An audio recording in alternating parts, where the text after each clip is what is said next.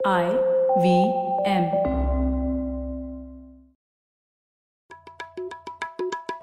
भाई हम हिंदुस्तानियों को बतियाना बड़ा पसंद है। बंगाली में अड्डा उड़िया में खोटी कन्नड़ा में हरटे और हिंदी में पुलियाबाजी। इस कला के लिए हमारी हर भाषा में एक शब्द है। तो प्रणय और मैं तो अक्सर मिलकर पुलियाबाजी करते ही रहते हैं। हमने सोचा कि आपको भी इसमें शामिल कर लिया जाए। तो आइए प्रणय और सौरभ के साथ करते हैं पुलियाबाजी। ए प्रणय क्या हाल है? हेलो सौरभ कैसे हैं आप? अभी भी हालत बुरे हैं क्या? अब ऐसा है कि आई I मीन mean, दर्द इतना होता रहा कि दर्द का एहसास भी नहीं रहा। अरे। हाँ, और वो भी देखिए हम लोगों को तो कोई ज़्यादा दर्द नहीं हो रहा है क्योंकि हम लोग घर पे है सब कुछ है। दूसरे लोगों को तो कितनी तकलीफों का सामना करना पड़ रहा है। बिल्कुल दहलाने वाली खबरें आती है रोज। हाँ हाँ मुझे कुछ भी कंप्लेन करते हुए बहुत गिल्ट होता है कि मैं हम्म। क्या कंप्लेन कर रहा हाँ, ठीक है घर बैठे बैठे सब कुछ मिलता है। काम करने के लिए दफ्तर जाना भी नहीं पड़ता है क्योंकि हम तो ठीक है भाई ऑनलाइन सब ज़्यादातर सब कुछ कर सकते हैं। थोड़ा बहुत हमारा हार्डवेयर का काम है उसके लिए दफ्तर जाना पड़ सकता है। पर बाय एंड लार्ज हम तो बहुत कुछ कर सकते हैं लेकिन ये लग्जरी है ना। हाँ बिल्कुल। हम्म, हाँ आई मीन दिक्कतें वगैरह तो बहुत है। प्रणय पर मैं सोच रहा था कि काफ़ी सारा डिस्कशन है कि अभी क्या चल रहा है अभी किस तरह से दिक्कतें आ रही हैं, उनका सामना कैसे किया जाए? लेकिन ये इतनी, इतना बड़ा इवेंट है पूरी दुनिया के लिए और इससे इतने सारे चेंजेस आ रहे हैं और काफ़ी ऐसा नहीं है ये कि कोई भूकंप आया है। भूकंप भी बहुत बड़ा इवेंट होता है, लेकिन वो एकदम कॉन्सेंट्रेटेड इन टाइम होता है। है ना? वो आया भूकंप और उसकी वजह से खैर खूब तबाही होती है उसके बाद आपको रिलीफ वर्क करना है उसमें हो सकता है कुछ महीने लग जाएँ लेकिन दैट्स इट भूकंप तो कुछ सेकंड मिनटों में होकर खत्म हो जाता है। लेकिन ये चीज़ जो कि महामारी और, और इससे पहले भी महामारियाँ भी आई हैं जो हमारे एटलीस्ट जीवन काल में वो एक कुछ महीनों के लिए या हफ्तों के लिए परेशानी लेकर आती हैं। हाँ, जैसे तो ये वाली जो चीज़ है जो कि छह महीने से एक साल तक पूरी दुनिया में इतना बड़ा चेंज और पूरी दुनिया में कोई कॉन्सेंट्रेटेड नहीं है कि भाई एक देश में है दूसरे देश में ऑलमोस्ट 180 देशों में तो चल ही रहा है। है ना? और इतना बड़ा इम्पैक्ट पूरी दुनिया में एक साथ तो ये डिस्कस मैं सोच रहा था करना चाहिए कि इसके लास्टिंग इम्पैक्ट क्या होंगे और इससे क्या पूरी दुनिया की व्यवस्था ही बदल जाएगी क्या? हम्म, हम्म, हाँ तो हाँ। और मैंने देखा भी तुमने तो इसमें काफ़ी अच्छा रिसर्च पेपर डिस्कशन पेपर लिखा है को ऑथर किया है तो तुमसे अच्छा कोई आदमी नहीं है ये डिस्कशन करने के लिए अभी तो हम्म। ये आज टॉपिक पकड़ा जाए क्या बोलते हो? बिल्कुल सौरभ। विश्व व्यवस्था में हम लोगों ने पहले भी एक एपिसोड किया था तो ये मान लीजिए उसका एक अपडेट है क्योंकि तब हम लोगों ने ऐसे सिनेरियोज बनाए थे कुछ बीस सिनेरियोज की कहाँ जा सकता है विश्व और विश्व की व्यवस्था। अब ये पैंडेमिक की वजह से वो बीस सिनेरियोज में से हम नैरो डाउन कर सकते हैं और हमें ऐसे लग रहा है कि हम लोग किसी एक दिशा में जा रहे हैं इसकी वजह से। हाँ हाँ और उस समय तुमने काफ़ी डिटेल्ड सिनेरियोज बनाए थे कि अगर ऐसा हुआ तो क्या होगा वैसा हुआ तो क्या होगा और उन्हीं में से कुछ वैसा हो गया है। हाँ। ठीक है? तो ये काफ़ी ये तुम्हारे पुराने एनालिसिस की क्वालिटी भी दर्शाता है कि ऐसा नहीं है कि तुमने जो 20 बनाए थे उसमें से कुछ 21वां ही हो गया। तो जबकि ये इवेंट तो कोई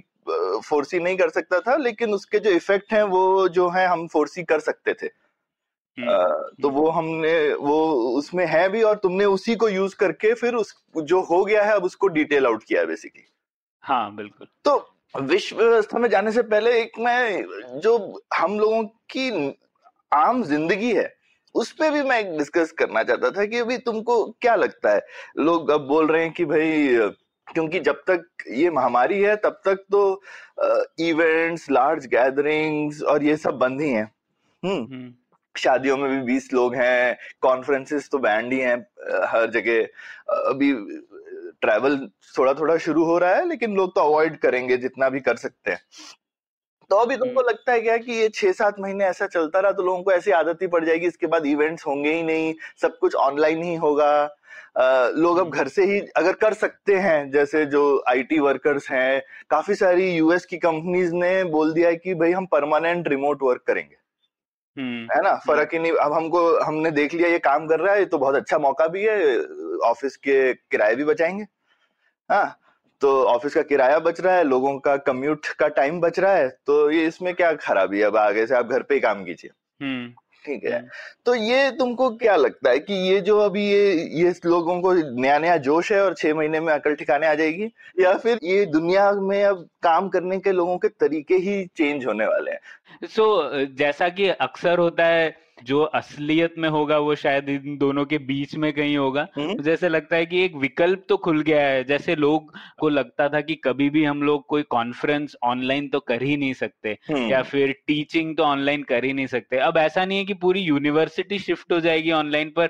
शायद अब आप भारत में रहते हुए किसी अमेरिकन प्रोफेसर को बोल सकते हैं कि भाई हमारे लिए कोर्स ले लो एक। और वो भी कंफर्टेबल होगा एक कोर्स लेने के लिए। तो एक बीच में एक इक्विलिब्रियम आ जाएगा जिसमें शायद कुछ लोग ऑनलाइन करेंगे ज़्यादा काम कुछ लोग घर पर ज़्यादा रह के काम करेंगे। पर ऐसा मैं मैं भी आपसे सहमत हूँ कि ऐसा नहीं होगा कि पूरी दुनिया इंडिविजुअल लेवल पे इतनी बदल जाएगी कि हम लोग ऑफ़िस जाने ही छोड़ देंगे सब। हम्म हम्म। अब जैसे यूएस में जो जाने की एस्पिरेशन रखते हैं एटलीस्ट एच वन का चक्कर उन लोगों के लिए कम हो जाएगा जिनको ट्विटर में अप्लाई करना है। ट्विटर ने तो बोल दिया पूरा रिमोट है। आ, तो हम्म। ये मुझे लगता है कि जो सब लोग वीज़ा रेजिम यूज़ कर रहे थे लेबर बैरियर के लिए हम्म, उनके लिए तो काफ़ी ये हानिकारक सिद्ध होगा खासकर टेक के लिए। बाकी तो आप नहीं कर सकते आप फैक्ट्री वगैरह में शायद काम नहीं कर सकते दूर से लेकिन वो भी लोग देखेंगे कि भाई आप शायद कुछ प्रोजेक्ट मैनेजमेंट का काम दूर से ही कर सकते हो डिज़ाइनिंग का काम तो दूर से ही कर सकते हो। तो इवन हम्म। कोई इंडस्ट्री इन चीज़ों से शायद वो मुझे लगता है थोड़ा नेट नेट हिंदुस्तान को थोड़ा फ़ायदा हो सकता है उस चीज़ का कि ऑफशोरिंग बढ़ेगी क्योंकि रिमोट हो रहा है तो क्या फ़र्क पड़ रहा है? आप सेम सिटी में हो कि दूसरी सिटी में? कि दूसरे हाँ, देश। में हो? वो है। पर लेबर मोबिलिटी घटने से हाँ ये है। इंडिविजुअल लेवल पे अगर आप देखें तो हाँ जो लोग यूएस जाना चाहते थे या यूरोप जाना चाहते थे उनकी थोड़ी मुश्किल होगी अब आगे जाने में। हाँ पर मुझे लगता है थोड़ी आसान भी होगी। वो जाना क्यों चाह रहे थे? अच्छे जॉब के लिए पर जॉब ही उनके पास आ रहा है तो इसमें क्या खराबी है? नहीं लोग जॉब के लिए थोड़ी ना जाते हैं सौरभ यूएस में। अच्छी नहीं ना। लाइफस्टाइल होती है हाँ। अलग दुनिया होती है क्या भारत में रहना? हाँ ऐसे हाँ सोच के जाते अच्छा हैं हाँ अच्छा अच्छा। वो वो वो वाला जो जो लोग ऐसे हिंदुस्तान से चटे हुए हैं उन लोगों को यहीं चटे रहना पड़ेगा। हाँ, उनके लिए बैड लक हो गया हाँ। उनके लिए बैड लक हो गया। ठीक है ये ये तुमने ठीक बोला। और एक सौरभ मुझे लगता है कि ओवरऑल हम लोगों की थोड़ी प्रोडक्टिविटी जो है हम्म, इसमें दो मूवमेंट्स है ठीक है? एक तो आप देखिए कि माइग्रेशन जो भारत में है वो थोड़ा रुक गया है। हम्म। अभी हाल हाल के लिए तो रुक गया है। रुक गया रिवर्स हो गया है? हाँ, एकदम रिवर्स हो गया है ना? हाँ। तो आगे जाके भी दो तीन साल बाद भी शायद वो लोग वापस ना आ पाए जो लोग बाहर जा चुके हैं क्योंकि उन्होंने भी देखा है कि यहाँ पर कोई सोशल सिक्योरिटी नहीं है दूस- दूसरे राज्यों में उनके लिए या कोई सरकार तो सोचती भी नहीं है उनके लिए है ना? हम्म, तो अगर हम लोग माने कि ये जो पैंडेमिक है, ऐसा नहीं है कि दो महीने बाद एकदम गायब हो जाएगी। शायद रिपीटेड आउटब्रेक्स होते रहेंगे अनफॉर्चुनेटली तो अगर ऐसी हालात रहे तो फिर मुझे नहीं लगता कि उतने लोग आएँगे वापस, है ना? तो अगर वो हुआ तो फिर आप जैसे बोल रहे थे, हम लोग घर पे खुद ही बर्तन मांजने हैं, घर पे खाना बनाना है, ये सब काम जो आप पहले कंपैरेटिव एडवांटेज मान के किसी और को दे सकते थे, वो आउटसोर्स नहीं कर सकते। तो उस मामले में आपकी प्रोडक्टिविटी कम हो जाएगी। दूसरी ओर ये भी है कि आप कम्यूट कम करेंगे तो उस दिशा में आप देखें तो शायद आपकी प्रोडक्टिविटी थोड़ी बढ़ जाएगी। तो ये एक और बैलेंसिंग एक्ट है। कौन सी दिशा में जाएगी प्रोडक्टिविटी वो कहना मुश्किल है, लेकिन ये दोनों बैलेंस कर रहे हैं एक दूसरे को अभी। हम्म। आजकल ऐसा लगता है जैसे मेरा परपेचुअल वर्किंग सैटरडे चल रहा है। अच्छा। तो हाँ, वर्किंग हाँ, वीकडे जैसा भी नहीं है वर्किंग सैटरडे क्योंकि बच्चे घर में होते हैं है ना? हाँ, और और उस दिन काम वालों की छुट्टी है बेसिकली ठीक है? हम्म। काम वालों की छुट्टी है और working Saturday work from home के साथ में तो ये एक और भी चीज़ है मेरे ख्याल से घर से काम करने वालों के एक्सपीरियंस में बहुत फ़र्क है कि उनके यहाँ छोटे बच्चे हैं या नहीं है। हाँ। जिनके छोटे बच्चे होते हैं अक्सर उनके लिए स्कूल उस तरीके की राहत होती है। कि बच्चे हाँ। स्कूल जाते हैं तो आप काम कर सकते हैं। छुटकारा पाया। हाँ वरना वो स्कूल नहीं और और खासकर हिंदुस्तान में कम है खासकर बाहर के देशों में जहाँ पे दोनों माँ बाप ज़्यादातर काम करते हैं। उनके लिए अगर स्कूल बंद हो तो काम ही नहीं कर सकते उनकी तो आधी लेबर फोर्स काम ही नहीं कर पाएगी। हम्म। तो इसीलिए तुम देखोगे कि सिंगापुर वगैरह जैसे देश और वगैरह उनमें स्कूल खोलने की बहुत जल्दी है। क्योंकि अगर वो स्कूल नहीं खोले तो इकोनॉमी खोल नहीं सकते। हाँ। जबकि हिंदुस्तान में उतनी जल्दी नहीं है क्योंकि हिंदुस्तान में अभी भी लेबर पार्टिसिपेशन औरतों का बहुत कम है तो इसके लिए प्रेशर नहीं है लेकिन फिर भी जो तब जिस तबके में दोनों मियाँ बीवी काम कर रहे हैं उनको बहुत दिक्कत होने वाली है घर में और इवन दोनों नहीं भी काम कर रहे हैं बच्चे घर में हो तो आप काम कर नहीं सकते उतना। हम्म तो हम्म। ये एक काफ़ी मैं देख रहा हूँ कि जो लोग बोलते हैं अपना एक्सपीरियंस उनके बच्चे किस एज के हैं और अगर बड़े होके कॉलेज वॉलेज एज के हैं या बड़े होके इंडिपेंडेंट हैं तो अलग है पर छोटे बच्चे हैं जिनके जो स्कूल जाते थे। और अभी स्कूल तो लग नहीं रहा कि खुलेगा काफ़ी टाइम तक। हम्म। इवन मैं यूएस वगैरह में भी जो लोग बोल रहे हैं उनके एक्सपीरियंस में दिखता है कि जिनके बच्चे हैं और जिनके नहीं है उनका उनका इस चीज़ पे दृष्टिकोण बहुत फ़र्क है। हाँ तो मतलब ये कहना ठीक हो गया क्या सौरभ की जो पेरेंट्स है और दोनों वर्किंग पेरेंट्स है स्पेशली उनका थोड़ा प्रोडक्टिविटी कम हो जाएगी इस वजह से? हाँ मेरे को लगता है प्रोडक्टिविटी भी और इनकम भी कम हो सकती है क्योंकि हो सकता है किसी हम्म। एक पेरेंट को पार्ट टाइम जॉब में शिफ्ट करना पड़े हाँ, या जॉब छोड़ना पड़े ओवर टाइम है ना? हम्म। तो ये सब तो करना पड़ेगा पर दूसरा हो सकता है स्कूल की फ़ीस बचा ले। हम्म क्योंकि बच्चे घर पे ही हैं अगर और स्कूल इतना इफ़ेक्टिव नहीं है तो शायद आप होम स्कूलिंग पे शिफ्ट हो सकते हो एक साल के लिए। पर ये इतना आसान नहीं है हिंदुस्तान में। अगर आप अच्छे स्कूल में हो तो आप स्कूल से निकाल लो फिर वापस डाल लो। ऐसा तो होता नहीं है ना इतना आसान। हाँ हाँ। पर ये अगर आसान हो अगर सर ये ऐसी चीज़ है जिसमें पॉलिसी हेल्प कर सकती है क्योंकि अभी तो ये बहुत मुश्किल है लेकिन सरकार को बोलना चाहिए कि भाई अगर आप एक साल का अवकाश लेना चाहो स्कूल से तो स्कूल हम्म। को ये फैसिलिटेट करना चाहिए। अभी तो ऐसा कुछ नहीं आप स्कूल से विदाउट पे अवकाश नहीं ले सकते ना। हाँ। तो ये एक काफ़ी अच्छी चीज़ राहत हो सकती है क्योंकि अभी स्कूलों के लिए तो क्या उनकी इनकम फिक्स्ड है? एडमिशन हुआ हुआ है पैसे तो आने चाहे बच्चा आए या ना आए। हम्म। पर स्कूलों पे भी प्रेशर आएगा मेरे हिसाब से। नए एडमिशन तो कम हो जाएँगे। हम्म। जो लोग जाने वाले हैं वो तो ए, एक साल पोस्टपोन करेंगे ही करेंगे। लेकिन हाँ। जो हाँ। लोग मिड ईयर में हैं वगैरह उनके लिए बहुत मुश्किल है। तो ये हाँ तो तो इसलिए चेंजेस बहुत आएँगे। अ, मैं भी मैं भी इसमें दो माइंड में मुझे पता नहीं कि कितने चेंजेस रहेंगे और कितने जिसको कहते हैं बैक टू नॉर्मल जाएँगे पर सब कुछ बैक टू नॉर्मल तो नहीं जाएगा। तो हाँ। जैसा तुमने बोला शायद रियलिटी कुछ बिटवीन रहेगी और शायद जो चीज़ लोग सोचते थे कि ये तो हो नहीं सकता हो सकता है रिमोट वर्क पूरा नहीं हो लेकिन रिमोट वर्क को जैसे लोग कुछ लोग सोचते थे कि ये काम ही नहीं करेगा वो लोग ऐसा नहीं सोचेंगे।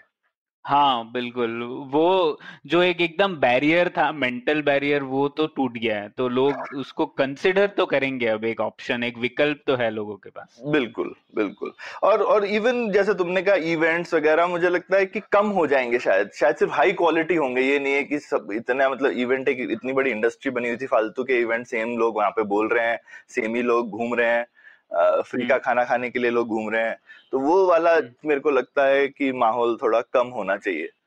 तो ये हाँ। हर चीज़ में कुछ कुछ दिखेगा कि चीज़ें शायद जो हम क्वेश्चन नहीं करते थे लाइफ में वो लोग क्वेश्चन तो करने लगेंगे कि ये क्यों कर रहे हैं हम? हाँ। हाँ करना ही है तो ऑनलाइन क्यों नहीं कर सकते हाँ ऑनलाइन हाँ। क्यों नहीं कर सकते? करना ज़रूरी है क्या? हाँ। तो ये ये सब सवाल मेरे ख्याल से आएँगे धीरे धीरे ऐसा नहीं होगा कि लोग भारत में जैसे ट्रैफ़िक नियम पालन करना शुरू कर देंगे वगैरह वो सब कुछ नहीं होने वाला वो, वो, वो, वो तो बहुत मुश्किल है। वो वो महात्मा सब- से भी ऊपर प्रॉब्लम है मतलब हाँ हाँ हाँ।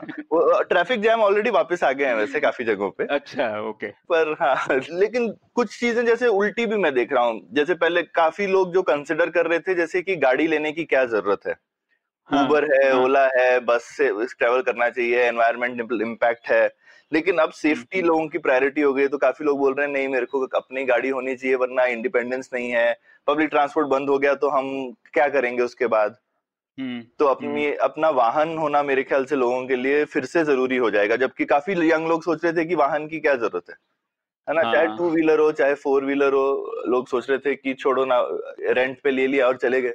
हाँ। पर। वो सब अब हमने देखा कि लास्ट दो महीने में सब कुछ धराशायी हो गया बिल्कुल हाँ ठीक है ठीक है तो तो आई मीन पर्सनल पे ही एक्चुअली आई मीन डिस्कस करने को बहुत कर सकते हैं लेकिन बड़े बड़े मुद्दों पर आते हैं तो प्रणय बड़ा मुद्दा जो है कि इस महामारी से पूरी दुनिया की व्यवस्था कैसे चेंज होगी इसमें एक सवाल जो नेचुरल आता है कि ऐसा पहले हुआ है क्या कभी? मतलब महामारी होना या इस तरीके का बिग इवेंट होना कोई नई बात तो नहीं है? हम्म। तो पहले ऐसा कोई हमारे पास में प्रेसिडेंट है जिसमें हमने देखा है कि भाई कोई इस तरीके का जो बड़ा चीज़ हुई उससे पूरी दुनिया की विश्व व्यवस्था हिल गई या चेंज हो गई क्योंकि इस तरीके की कोई महामारी आई थी? ऐसा कुछ हुआ है क्या?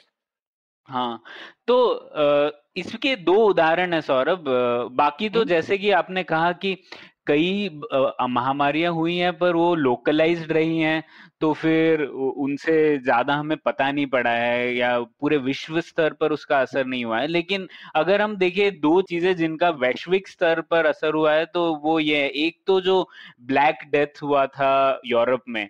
तेरह सौ सैतालीस में शुरू हुआ था और मतलब सौ साल तक उसके आउटब्रेक्स चलते रहे कहीं कहीं सौ साल तक मतलब मानिए हाँ। कई कई जगह पर आते रहे जाते रहे तो उसकी वजह से मतलब कम से कम लोग एस्टिमेट करते हैं कि तीस प्रतिशत आबादी यूरोप की खत्म हो गई उन सालों में है ना हम्म। तो उस तीस प्रतिशत आबादी खत्म हो गई उसका बहुत बड़ा असर हुआ और एक जो डायरेक्ट असर हुआ वो बोलते हैं जो गुलामी थी फ्यूडल सिस्टम जो था वो खत्म हो गया उसकी वजह से तो हम्म, क्यों हम्म। ऐसा क्यों हुआ? क्योंकि लोग पहले तो लोग गुलाम रखते थे लैंडलॉर्ड्स थे और वो बहुत सारे गुलाम रखते थे और इसकी वजह से ये ब्लैक डेथ की वजह से सब गुलाम लोग एकदम कम हो गए।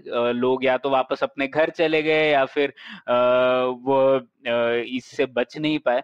तो उसकी वजह से और ये सौ साल तक चलता रहा ना मतलब कई कई सालों तक लोगों को ये डर रहा। तो फिर जो गुलामी करते थे, वो लोग कहने लगे कि हम लोग ये नहीं करेंगे और हमारी मांगे जो हैं, जो बेसिक लिविंग कंडीशन हम, हमें वेतन मिलना चाहिए वगैरह, ये सब चीज़ें लैंडलॉर्ड्स टाल नहीं पाए एक स्थिति के बाद। तो उसकी वजह से गुलामी धीरे धीरे और ऐसा नहीं हुआ कि ये एक साथ खत्म हुआ और तेरह के बाद तेरह में सब आज़ाद हो गए। क्योंकि ये इतनी लंबी समय तक चलते रहा, उसके बाद गुलामी खत्म हो गई और उसके बाद आपने देखा यूरोप में क्या हुआ बहुत सारी चीज़ें साइंटिफिक रेवोल्यूशन वगैरह भी इसके बाद ही हुआ। तो ये आज़ादी लाना और गुलामी को खत्म करना ये ब्लैक डेथ का एक मतलब अनइंटेंडेड पॉजिटिव आउटकम तो था। हम्म, हम्म। मैंने इवन ये भी सुना है लेबर शॉर्टेज की वजह से वहाँ पहली बार औरतों का काम करना ज़्यादा एक्सेप्टेबल होने लगा।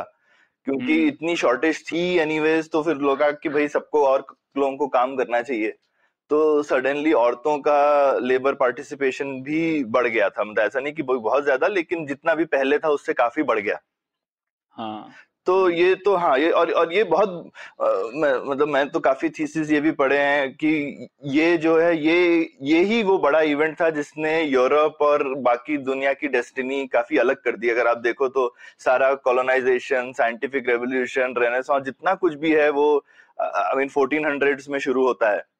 और। उसके पीछे इतना बड़ा सोशल अपीवल है ब्लैक डेथ का हाँ हाँ ठीक ठीक दूसरा तुम दूसरा तुम हाँ. तुमने ए, एक एक ये बताया दूसरा कौन सा है दूसरा तो सौरभ स्पेनिश फ्लू वाला ही है और हम लोगों ने डिस्कस भी किया था। अब स्पेनिश फ्लू में ऐसे नहीं कह सकते कि डायरेक्ट कॉजालिटी हम लोग बता सकते कि इसके कारणवश ही बहुत सारी चीज़ें हुई, लेकिन जैसा कि अक्सर होता है सोशल साइंस में कि काफ़ी चीज़ों का कारण बहुत कुछ होता है और शायद स्पेनिश फ्लू भी एक कारण था इस चीज़ का कि आज़ादी का जो हमारा मूवमेंट था वो थोड़ा बदल गया। अब स्पेनिश फ्लू भी देखिए 1918 में हुआ और काफ़ी पूरे एक साल तक चलता रहा और उसकी वजह से भी भारत की छह प्रतिशत आबादी एकदम खत्म हो गई।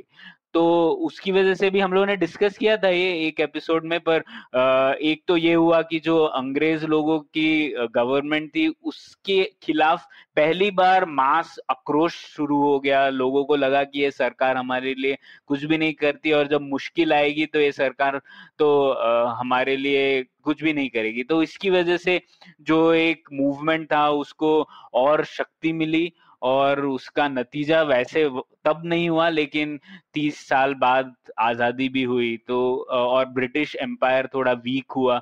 तो ये सब चीज़ें वर्ल्ड वॉर और स्पेनिश फ्लू ये सब मिला के अब हम लोग कह नहीं सकते किस मात्रा में किसका असर ज़्यादा हुआ, लेकिन नतीजा तो देखने के लिए है ही सबके लिए कि इम्पीरियलिज्म खत्म हो गया और यूरोप थोड़ा कमज़ोर हुआ उसकी वजह से। हम्म हम्म हम्म ठीक ठीक तो तो आज के माहौल पे आते हैं। तो जो पुरानी वाली जो आपकी स्टडी थी उससे शुरू करते हैं। हम्म, हम्म। तो वहाँ पे मे बी तुम जो है वो एक दो तीन मेन सिनेरियोज फिर से मे बी रिकैप करते हैं ताकि फिर हम देख सकते हैं कि अच्छा ये दो तीन जो थे मेजर थे और उसमें से अब हम यहाँ आ गए। हम्म, तो क्या दो या तीन मेजर सिनेरियोज थे जो कि एक साल पहले लग रहा था कि ऐसा भी हो सकता है ऐसा भी हो सकता है ऐसा भी हो सकता है और अब ऐसा हाँ. हो गया है। हाँ ठीक है। तो वैसे हमारे जो सिनेरियोस थे ये दो चीज़ों के इंटरसेक्शन पे थे। एक हम कह सकते हैं राजनीति और एक हम कह सकते हैं अर्थनीति है ना? तो जो एक राजनीति का ट्रेंड था और एक अर्थनीति का ट्रेंड था अगर वो मिल जाए तो उसके इंटरसेक्शन पे ये बीस सिनेरियोस बनाए थे हम लोगों ने ठीक है? तो इनमें राजनीतिक तौर पे जो मुझे लग रहा था कि काफ़ी संभावना जिनकी ज़्यादा थी। वो एक था जैसे कि द न्यू अमेरिकन यूनिवर्स हम लोगों ने कहा था। तो उसमें क्या था कि राजनीतिक तौर पर यूएस वापस से एक सुपर पावर के रूप में उभरेगा। मतलब चाइना यूएस से कम्पीट नहीं कर पाएगा और यूएस का ही बोलबाला रहेगा जैसे कि था 1990 से लेकर 2010 तक कह सकते हैं 2008 तक तो उस स्थिति में हम लोग वापस आ जाएँगे तो यूएस वापस सोल पावर रहेगा राजनीतिक तौर पे हम्म। और अर्थनीति में आप मान लीजिए सौरभ जैसे कि एक टेक्नोलॉजिकल ब्रेक थ्रू कुछ होता जिसकी वजह से एआई या इन सब टेक्नोलॉजीज़ की वजह से एक ग्रेट डिसरप्शन होता तो उसकी वजह से हम लोग एक सिनेरियो में आ जाते जिसका नाम न्यू अमेरिकन यूनिवर्स था। और उस यूनिवर्स में यही होता कि यूएस फिर से अपनी चीज़ें जो है वो पूरे विश्व से मनवा लेता। और क्योंकि सारी जो है टेक्नोलॉजिकल डेवलपमेंट्स है, ये भी यूएस ही इसमें काफ़ी आगे रहता तो काफ़ी चीज़ें लाइसेंसिंग होती, दूसरे देश ये कोशिश करते कि वो यूएस से हासिल कर पाए ये सब। तो ये एक स्थिति थी जिसमें वापस हम लोग कह सकते हैं कि यूएस एकदम सर्वोपरि होता और काफ़ी चीज़ें डिक्टेट कर पाता पूरे विश्व में। तो ये एक सिनेरियो था है ना? है। दूसरा एक सिनेरियो था जो हम लोग थोड़ा पॉजिटिव ले ले तो एक लोग कहते हैं कि हाँ हम लोग चले जाते हैं एक मल्टीपोलर वर्ल्ड में। मतलब कि राजनीतिक तौर पर ना सिर्फ़ यूएस और चाइना पावरफुल होते बल्कि दूसरे कई देश भी पावरफुल होते। तो उसकी वजह से एक तो राजनीतिक तौर पर काफ़ी पूरे विश्व में एक कोई लीडर नहीं है बल्कि रशिया है, यू, इंडिया है, फिर ईरान है, सऊदी अरेबिया है, ये सब लोगों का अपने अपने लोकलाइज तौर पर थोड़ा बोलबाला रहता है राजनीति में। और अर्थनीति में आप मान लीजिए कि एक नया इकोनॉमिक बूम होता, शायद हम लोग नई ग्रोथ जो पाथ हम लोगों का थोड़ा नीचे जा रहा था उसको हम लोग वापस रिकवर कर पाते। तो ये एक अर्थनीति थोड़ी न्यू इकोनॉमिक बूम की तरफ़ होती और राजनीति मल्टीपोलर वर्ल्ड की तरफ़ होती। तो उस सिनारियो को हम लोगों ने कहा था द डेली ड्रीम ये अच्छा। भारत के कई लोग कहते हैं कि ये हमारे लिए सबसे बेहतर होता क्योंकि हम ना तो अमरीका के साथ जाना चाहते हैं ना चाइना के साथ ना रशिया के साथ। हम लोग खुद एक विश्व पावर की तरह उभरेंगे। और सबसे ज़रूरी कंडीशन है उसके लिए कि हम लोग की खुद की ग्रोथ दस पंद्रह साल तक वापस रिकवर हो पाती और आठ दस परसेंट होती तो हम लोग खुद हो पाते। तो इस विश्व में आप देखेंगे कि यूएन और एक ही विश्व संगठन जो ट्रेड नेगोशिएट करे, एक ही विश्व संगठन जो राजनीति नेगोशिएट करे, वो सब टूट जाता और अलग अलग देशों के लोकलाइज स्फीयर में अपने अपने संस्थान होते हैं। तो ये एक दिल्ली ड्रीम था। ठीक है। तो ये दोनों तो थोड़े पॉजिटिव थे लेकिन ये तो हो रहा नहीं है। हम्म। जैसा कि आप देख रहे हैं। तो हम लोग जिस स्थिति में जा रहे हैं उसको हम लोग कहते हैं रेस टू द बॉटम पाताल की होड़। हाँ पाताल लोग हाँ, ये पाताल की होड़ है। हाँ पाताल की होड़। हाँ. तो इसमें क्या हो रहा है हाँ? तो हम लोग देखते हैं राजनीति में क्या हो रहा है। तो राजनीतिक तौर पर इस पैंडेमिक की वजह से ऐसा नहीं है कि कुछ बहुत अलग हो रहा है पर जो पहले से हो रहा था उसको इस पैंडेमिक ने थोड़ा एक्सेलरेट कर लिया है हाँ। तो जैसे कि आप देखेंगे कि यूएस काफ़ी आगे था चाइना से लेकिन यूएस और चाइना के बीच में एक ये प्रतिस्पर्धा चल रही थी कुछ टाइम से। तो आप अब देखेंगे कि यूएस का भी पावर कम हो गया है और चाइना की भी शक्ति थोड़ी कम होगी इस वजह से। हम्म। चाइना की शक्ति कम इसलिए होगी क्योंकि उनकी जो एक्सेस कैपेसिटी थी उसको डिप्लॉय करना था कई दूसरे राष्ट्रों में और अब दूसरे राष्ट्रों की हालत बुरी हो गई है। तो ये इन्वेस्टमेंट करना और इन्वेस्टमेंट से वापस प्रॉफिट प्रॉफिट कमाना थोड़ा और मुश्किल हो गया है।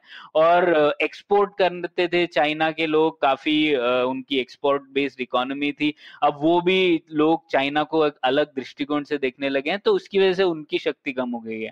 और यूएस को आप देखेंगे तो यूएस की खुद की जैसे वो मैनेज कर पा रहे हैं इस स्थिति में या फिर क्या रोल कर रहे हैं वो ग्लोबली इस पैंडेमिक से वो थोड़ा लोगों ने काफ़ी सवाल उठाए उसके ऊपर। तो हम लोग इस राजनीतिक स्थिति में आ रहे हैं कि ना तो यूएस और ना तो चाइना पूरे विश्व को अपने कंट्रोल में ला सकता है। हम्म। तो ये राजनीतिक ट्रेंड एक है। तो उस वजह से आप देखेंगे इसका डायरेक्ट नतीजा ये है कि एक मौका है दूसरे देशों के लिए भी तो हम लोग थोड़ा थोड़ा ये मल्टीपोलर वर्ल्ड की तरफ़ जा सकते हैं, जिसमें दूसरे देशों को, एक तो यूएस और चाइना के बीच प्रतिस्पर्धा और बढ़ेगी और कन्फ्रंटेशन बढ़ेगा, जो कि पहले से बढ़ रहा था और पैंडेमिक की वजह से और भी एक्सेलरेट हो गया है। तो एक वो हालात होंगे। और दूसरा, इस वजह से मौका है थोड़े मिडिल पावर्स जो इंडिया ईरान रशिया वगैरह हैं, कि हम लोग थोड़ा और बार्गेनिंग गेम खेल सकते हैं। क्योंकि ना तो यूएस इतना शक्तिशाली है, ना चाइना इतना शक्तिशाली होगा इस विश्व में। तो जो दूसरे देश हैं, जो मिडिल पावर्स हैं, वो थोड़ा बार्गेनिंग कर सकते हैं। जैसे कि आप मान लीजिए, चाइना को इन्वेस्ट करना है दूसरे देशों में, और अब तो इन्वेस्टमेंट अपॉर्चुनिटीज़ वो लोग नहीं करना चाहेंगे जैसे पाकिस्तान में या फिर सेंट्रल एशिया में जहाँ पे इन्वेस्टमेंट के रिटर्न्स लेना और भी रिस्की हो गया। तो वो लोग चाहते हैं बड़े मार्केट में इन्वेस्ट करे जहाँ पे थोड़ा बहुत तो फ़ायदा हो। तो इंडिया और बार्गेन कर सकता है चाइना के रिस्पेक्ट में इस स्थिति में। हम्म। और तीसरा हम लोग देखिए जो स्मॉल पावर्स है सबसे छोटे पावर्स उनकी हालत तो थोड़ी और बुरी हो गई है। वो लोग यूएस और चाइना जो भी देश उन्हें बेटर डील दे सके बेटर इन्वेस्टमेंट दे सके उनके साथ जाना पसंद करेंगे उनके विकल्प थोड़े और कम हो गए हैं इस व, इस वजह से तो बेसिकली सब लोग तो सब लोग बेसिकली हम्म। नीचे गिर रहे हैं तो पहला हाँ. जो हमारे ऑप्टिमिस्टिक थे उसमें तो ये था कि भाई सब ऊपर जाएँगे लेकिन कौन ज़्यादा ऊपर जा सकता है हाँ, हम्म, हाँ. लेकिन अब है कि सब गिर रहे हैं लेकिन हम्म। ये है कि अब सब अलग मात्रा में गिरेंगे तो फाइनली बैलेंस ऑफ़ पावर है, वो इम्पोर्टेंट है। आपका एब्सोल्यूट पावर से ज़्यादा रिलेटिव पावर है, जो कि ज़्यादा काउंट करता है कि विश्व व्यवस्था कैसी होने वाली है। तो अब जो तुम्हारा एनालिसिस है वो ये बोल रहा है कि ऊपर जाना तो एनीवे सबका खत्म हो गया है क्योंकि अब तो पूरी ग्लोबल सबकी इकोनॉमी श्रिंक ही करेगी और सबकी अपॉर्चुनिटीज़ भी कम हो रही हैं। लेकिन गिरने में पहली चीज़ जो तुम मेरे ख्याल से देख रहे हो कि गिरावट में अभी जो स्ट्रेंथ है इकोनॉमीज और सिस्टम्स का वो ये दिखा रहा है कि यूएस शायद बाकी लोगों से तो कम गिरेगा। हम्म हम्म। और चाइना चाइना का मुझे पता नहीं, पर मेरे ख्याल से यूएस जितना रेजिलियंस तो नहीं होगा। और बाकी सब देश भी अपने, अपनी इंस्टीट्यूशनल स्ट्रेंथ के हिसाब से गिरेंगे, पर अब ये बेसिकली नीचे गिरने वाली स्थिति है, लेकिन देखना है कि कौन किस लेवल पर आकर के जमेगा, जिसके हिसाब से नया व्यवस्था में नया बैलेंस ऑफ़ पावर इमर्ज होना चाहिए। हाँ नहीं बहुत सही बात कही सौरभ। ये जो रिलेटिव पावर वाली बात कर रहे हैं हम लोग रियलिस्ट हम्म। स्कूल से हैं। आ, मतलब हम लोग कहते हैं कि शक्ति ही डिटरमिन करता है कि अंतरराष्ट्रीय रिलेशंस कैसे होंगे। आ, ये बहुत अलग है। अंतरराष्ट्रीय और अंतरराज्यीय में फ़र्क है। हम लोग अंतरराष्ट्रीय स्तर की बात करें तो उसमें तो पावर है जो काउंट करता है और ये मतलब अर्थशास्त्र में भी कहा है ना मत्स्य न्याय है। बिल्कुल। मतलब बड़ी मछली दूसरी छोटी मछली को खा जाती है। तो मैं यही कह रहा हूँ कि अभी ऐसा हो गया कि कोई भी एक इतनी बड़ी मछली नहीं रह पाएगी जो बाकी सब मछलियों को डोमिनेट कर पाए हाँ। हाँ तो सब मछलियाँ छोटी ही गई है इसकी हाँ सब सबका बेसिकली भूखमरी में सबका साइज़ श्रिंक कर रहा है। लेकिन हम्म। फिर भी जो है जिनके पास फैट ज़्यादा था वो लोग थोड़े ज़्यादा रेजिलियंट होंगे ना? हाँ हाँ बिल्कुल। हाँ। तो जिनके जो ऑलरेडी बेचारे हड्डियाँ दिख रही थी जैसे हिंदुस्तान की पिछले छह साल से हड्डियाँ बाहर ही आ रही थी तो हाँ। हम लोगों की हालत थोड़ी सी भूखमरी में जिसको कहते हैं ना जैसे गरीबी में आटा गीला हम्म, तो वो हम्म, वाली थोड़ी हालत होने वाली है। बिल्कुल और हम लोग भारत की ओर आएँगे पर हम लोगों ने भी यही कहा है कि अगर हम लोग इस मौके का उपयोग करके रिफॉर्म्स नहीं करेंगे तो हमारा रिलेटिव पावर और घट जाएगा यूएस और चाइना के कंपैरिजन में। हम्म हम्म ठीक है। तो इस और एक और पॉइंट बोलना चाहता था उसमें हम्म। अ, क्योंकि यूएस और चाइना जैसे जो विश्व पावर्स हैं वो लोगों का रिलेटिव पावर कम हो रहा है जो कुछ पॉलिटिकल प्रोजेक्ट्स से हमारे पिछले पचास साल के वो थोड़े कमज़ोर हो जाएँगे। जैसे कि एक यूनाइटेड नेशंस है। हम्म, अब यूनाइटेड नेशंस बनाया था विश्व युद्ध दो के जो जीते हुए लोग थे उन्होंने बनाया था। हम्म। और उसकी भी अब देख रहे हैं आप कि यूएन के पास पैसे नहीं है यूएन का रोल जैसे वर्ल्ड हेल्थ ऑर्गेनाइजेशन जो एसोसिएटेड है उन्होंने जो काम किया है उसको भी काफ़ी सवाल उठाए गए हैं लोगों ने। तो यूएन वगैरह ये सब जो प्रोजेक्ट्स थे वो थोड़े कमज़ोर हो जाएँगे। यूरोपियन यूनियन जैसे भी एक प्रोजेक्ट था क्योंकि अब सब सब लोग नेशनलिज्म की ओर देख रहे हैं लोग देख रहे हैं कि अ, हमारी स्थिति बुरी है तो बाहर से हम क्यों लोग लेकर आए अंदर? हम्म, वो लोग क्या कर रहे हैं हमारे देश में? इस तरह की जो भावना है वो थोड़ी बढ़ जाएगी तो इस वजह से यूरोपियन यूनियन वगैरह जैसे प्रोजेक्ट से थोड़े कमज़ोर हो जाएँगे ऐसे लगता है। हम्म ओवरऑल बेसिकली जितने भी अलायंसेस हैं वो वीक हो जाएँगे लेकिन इस मामले में मैं बोलूँगा हिंदुस्तान ऑलरेडी एक पॉलिटिकल एंटिटी है ना कि फेडरेशन ये काफ़ी मेरे के लिए हमारे हमारे लिए बड़ी किस्मत की बात है। अभी सोचो जो इतना। बड़ा माइग्रेंट क्राइसिस हो रहा है। ये हम्म। अगर इंटरनेशनल बाउंड्रीज में हो रहा हो रहा तो क्या मतलब रिफ्यूजी क्राइसिस हो गया होता? हम्म। हिंदुस्तान के अंदर। है ना और हम्म, मतलब ज़बरदस्त बड़ा रिफ्यूजी दुनिया का सबसे बड़ा शायद रिफ्यूजी क्राइसिस बन जाता। तो हाँ। ये चीज़ है कि जो फेडरलिज्म है वो मेरे ख्याल से मतलब यूरोप ने तब किया जब वो लोग काफ़ी अमीर हैं तो वहाँ पे इस टाइप की नहीं हुई जबकि यूरोप में भी काफ़ी माइग्रेशन है लेकिन उनका इकोनॉमिक लेवल काफ़ी अलग है तो ये इस मामले में बोलूँगा हिंदुस्तान काफ़ी लकी है कि हम लोगों ने एक पॉलिटिकल एंटिटी बड़ी सी अचीव करके रखी हुई है और देश में इनफैक्ट ये चीज़ मेरे को अच्छी लगी कि मतलब माइग्रेंट क्राइसिस तो एकदम काफ़ी दुखनीय है लेकिन उसकी वजह से तू तू मैं मैं लेकिन कम हो रही है दिख रहा है कि ठीक है या तो ध्यान नहीं दे रहे हैं या हम्म। फिर सुनने में आया लोगों से ये नहीं सुनने में आया ये बाहर के लोग क्यों है ये है जितना भी एटलीस्ट लोगों ने अपनी तरफ़ से थोड़ी बहुत कोशिश करी है जो एंटी माइग्रेंट सेंटिमेंट था पहले वो कम हम्म। हुआ है ना कि बढ़ा है हाँ अभी के लिए तो मैं सहमत हूँ आपसे हाँ। है ना? तो अभी के लिए एंटी माइग्रेंट सेंटिमेंट कम हुआ है और ओवरऑल हिंदुस्तान में मेरे को लगता है कि ये एक एक छोटा सा हमारे लिए पॉजिटिव चीज़ थी कि हमारे पास में ये पॉलिटिकल और तो वो पूरी दुनिया में ही दिख रहा है। जितने भी अलायंसेस हैं बेसिकली जब अभी एकदम जैसे आप बोला सब नीचे गिर रहे हैं तो पहले लोग देख रहे हैं कि भैया पहले अपना पैराशूट देख लें। दूसरे हाँ, को हाँ, बचाने की जगह हाँ हाँ। तो ऐसे एक और प्रोजेक्ट है आसियान सौरभ जो हम्म। साउथ ईस्ट एशिया में है और आसियान भी देखेंगे आप पहले से ही वो एक वापस एक बहुत ही कमज़ोर सा गुट था एक। हम्म, अ, सब लोग सोच रहे थे कि हम लोग कंबाइन करेंगे तो हम लोग चाइना को रेजिस्ट कर पाएँगे लेकिन आप देखेंगे कि आसियान भी कमज़ोर हो जाएगा और कुछ देश आसियान के चाइना के साथ चले जाएँगे या कुछ लोग यूएस के साथ और इंडोनेशिया जैसे बड़े देश शायद दोनों से दूर रहना चाहेंगे लेकिन यह हो जाएगा। और यूरोपियन यूनियन आसियान जैसे जो वीकली अलाइंड पॉलिटिकल प्रोजेक्ट्स है थे हम्म, वो हम्म। थोड़े कमज़ोर हो जाएँगे इस वजह से। हम्म हम्म। ये इंटरेस्टिंग इंटरेस्टिंग ट्रेंड इमर्ज हो रहा है। ठीक है ये इसका हिंदुस्तान क्या करेगा? ये इस पे तो हम आएँगे बाद में। तो इकोनॉमिक ट्रेंड्स क्या? और पूरी दुनिया के अभी थोड़े इकोनॉमिक ट्रेंड्स पे आते हैं। तो क्या दिख रहा है? ये शॉर्ट टर्म में तो मेरे को हँसी आती है जब कुछ लोग खासकर हिंदुस्तान के लिए बोलते हैं नहीं नहीं हमारा ग्रोथ शायद एक ही परसेंट मैंने कहा एक परसेंट भाई मतलब इकोनॉमी जो है काम करनी बंद कर दी है ये माइनस फाइव होने वाला है कि नेगेटिव टेन होने वाला है? इसके बीच में कुछ बात करो ये एक दो वाली क्या ख्याली पुलाव पका रहे हो इधर उधर हाँ हाँ। तो पूरी जगह इकोनॉमी तो ज़बरदस्त श्रिंक हो रही है। जापान में already I think last month का नेगेटिव फाइव परसेंट था। हमारे यहाँ मंथली नंबर तो नहीं रिलीज़ करते हैं। आ, लेकिन अभी हम्म। क्वार्टर का नंबर आएगा तो पता चल जाएगा कि क्या हम्म, हो रहा है। क्योंकि और बड़ी बड़ी चीज़ों में दिख ही रहा है। तेल की खपत कम हो गई है कोई जा नहीं रहा तो तेल कहाँ से बिकेगा? इलेक्ट्रिसिटी का नंबर्स तो अवेलेबल है कि इलेक्ट्रिसिटी कंजम्पशन कितना कम हो गया। तो काफ़ी सारे नंबर्स ऑलरेडी अवेलेबल ही हैं कि कैसे हो रहा है। तो लेकिन ठीक है, मेरी नज़र तो हिंदुस्तान पे ज़्यादा रहती है, पर पूरी दुनिया में तुम लोगों ने क्या ट्रेंड देख रहे हो? तो सौरभ यहाँ मुझे लगता है अर्थनीति में काफ़ी बदलाव आएँगे कोविड नाइन्टीन की वजह से।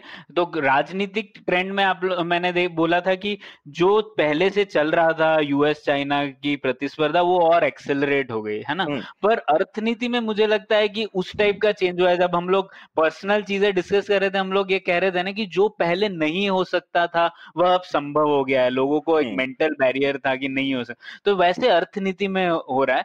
तो इनमें कुछ ट्रेंड्स देखते हैं। हाँ तो एक तो सबसे पहली बात है रिसेशन है शॉर्ट टर्म में।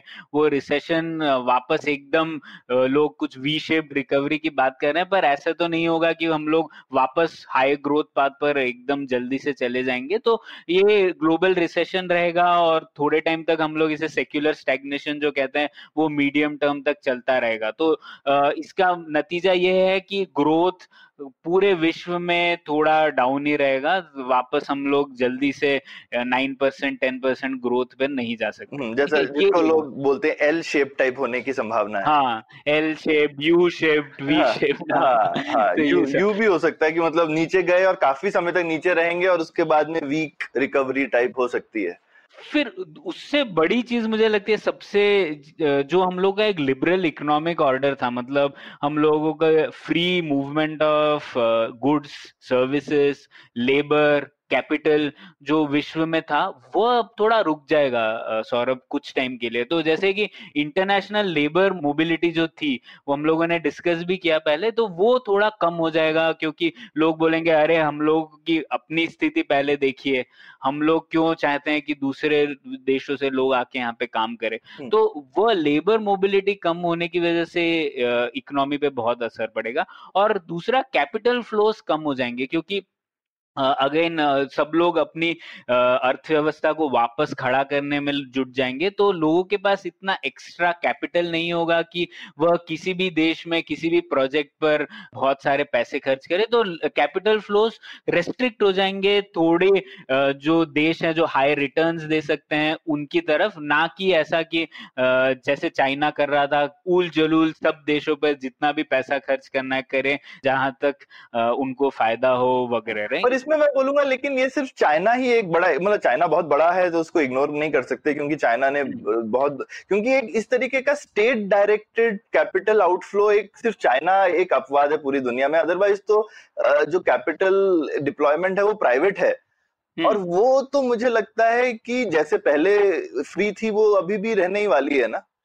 इनफैक्ट जितनी भी कंट्रीज़ हैं जैसे हिंदुस्तान जैसी भी वो ट्राई करेंगी अभी कि जो भी और बैरियर थे उनको हम और कम कर दें। क्योंकि अभी सबको पैसों की बहुत ज़रूरत है तो ये मुझे तुम्हारी बात ठीक लग रही है कि अमीर देश चाहेंगे कि शायद वो गुड्स के बैरियर तो बढ़ाने आसान भी होते हैं और गुड्स के बैरियर बनाएँगे शायद वो या फिर पीपल फ्लो के बैरियर बना सकते हैं कि लोगों का आना कम कर दें लेकिन वो लोग कैपिटल आउटफ्लो बैरियर तो लगा नहीं सकते उनके लिए पॉलिटिकली इम्पॉसिबल है हम्म। और दूसरी कंट्रीज़ तुम देखोगे कि वो कैपिटल इनफ्लो बैरियर कम करेगी हम्म।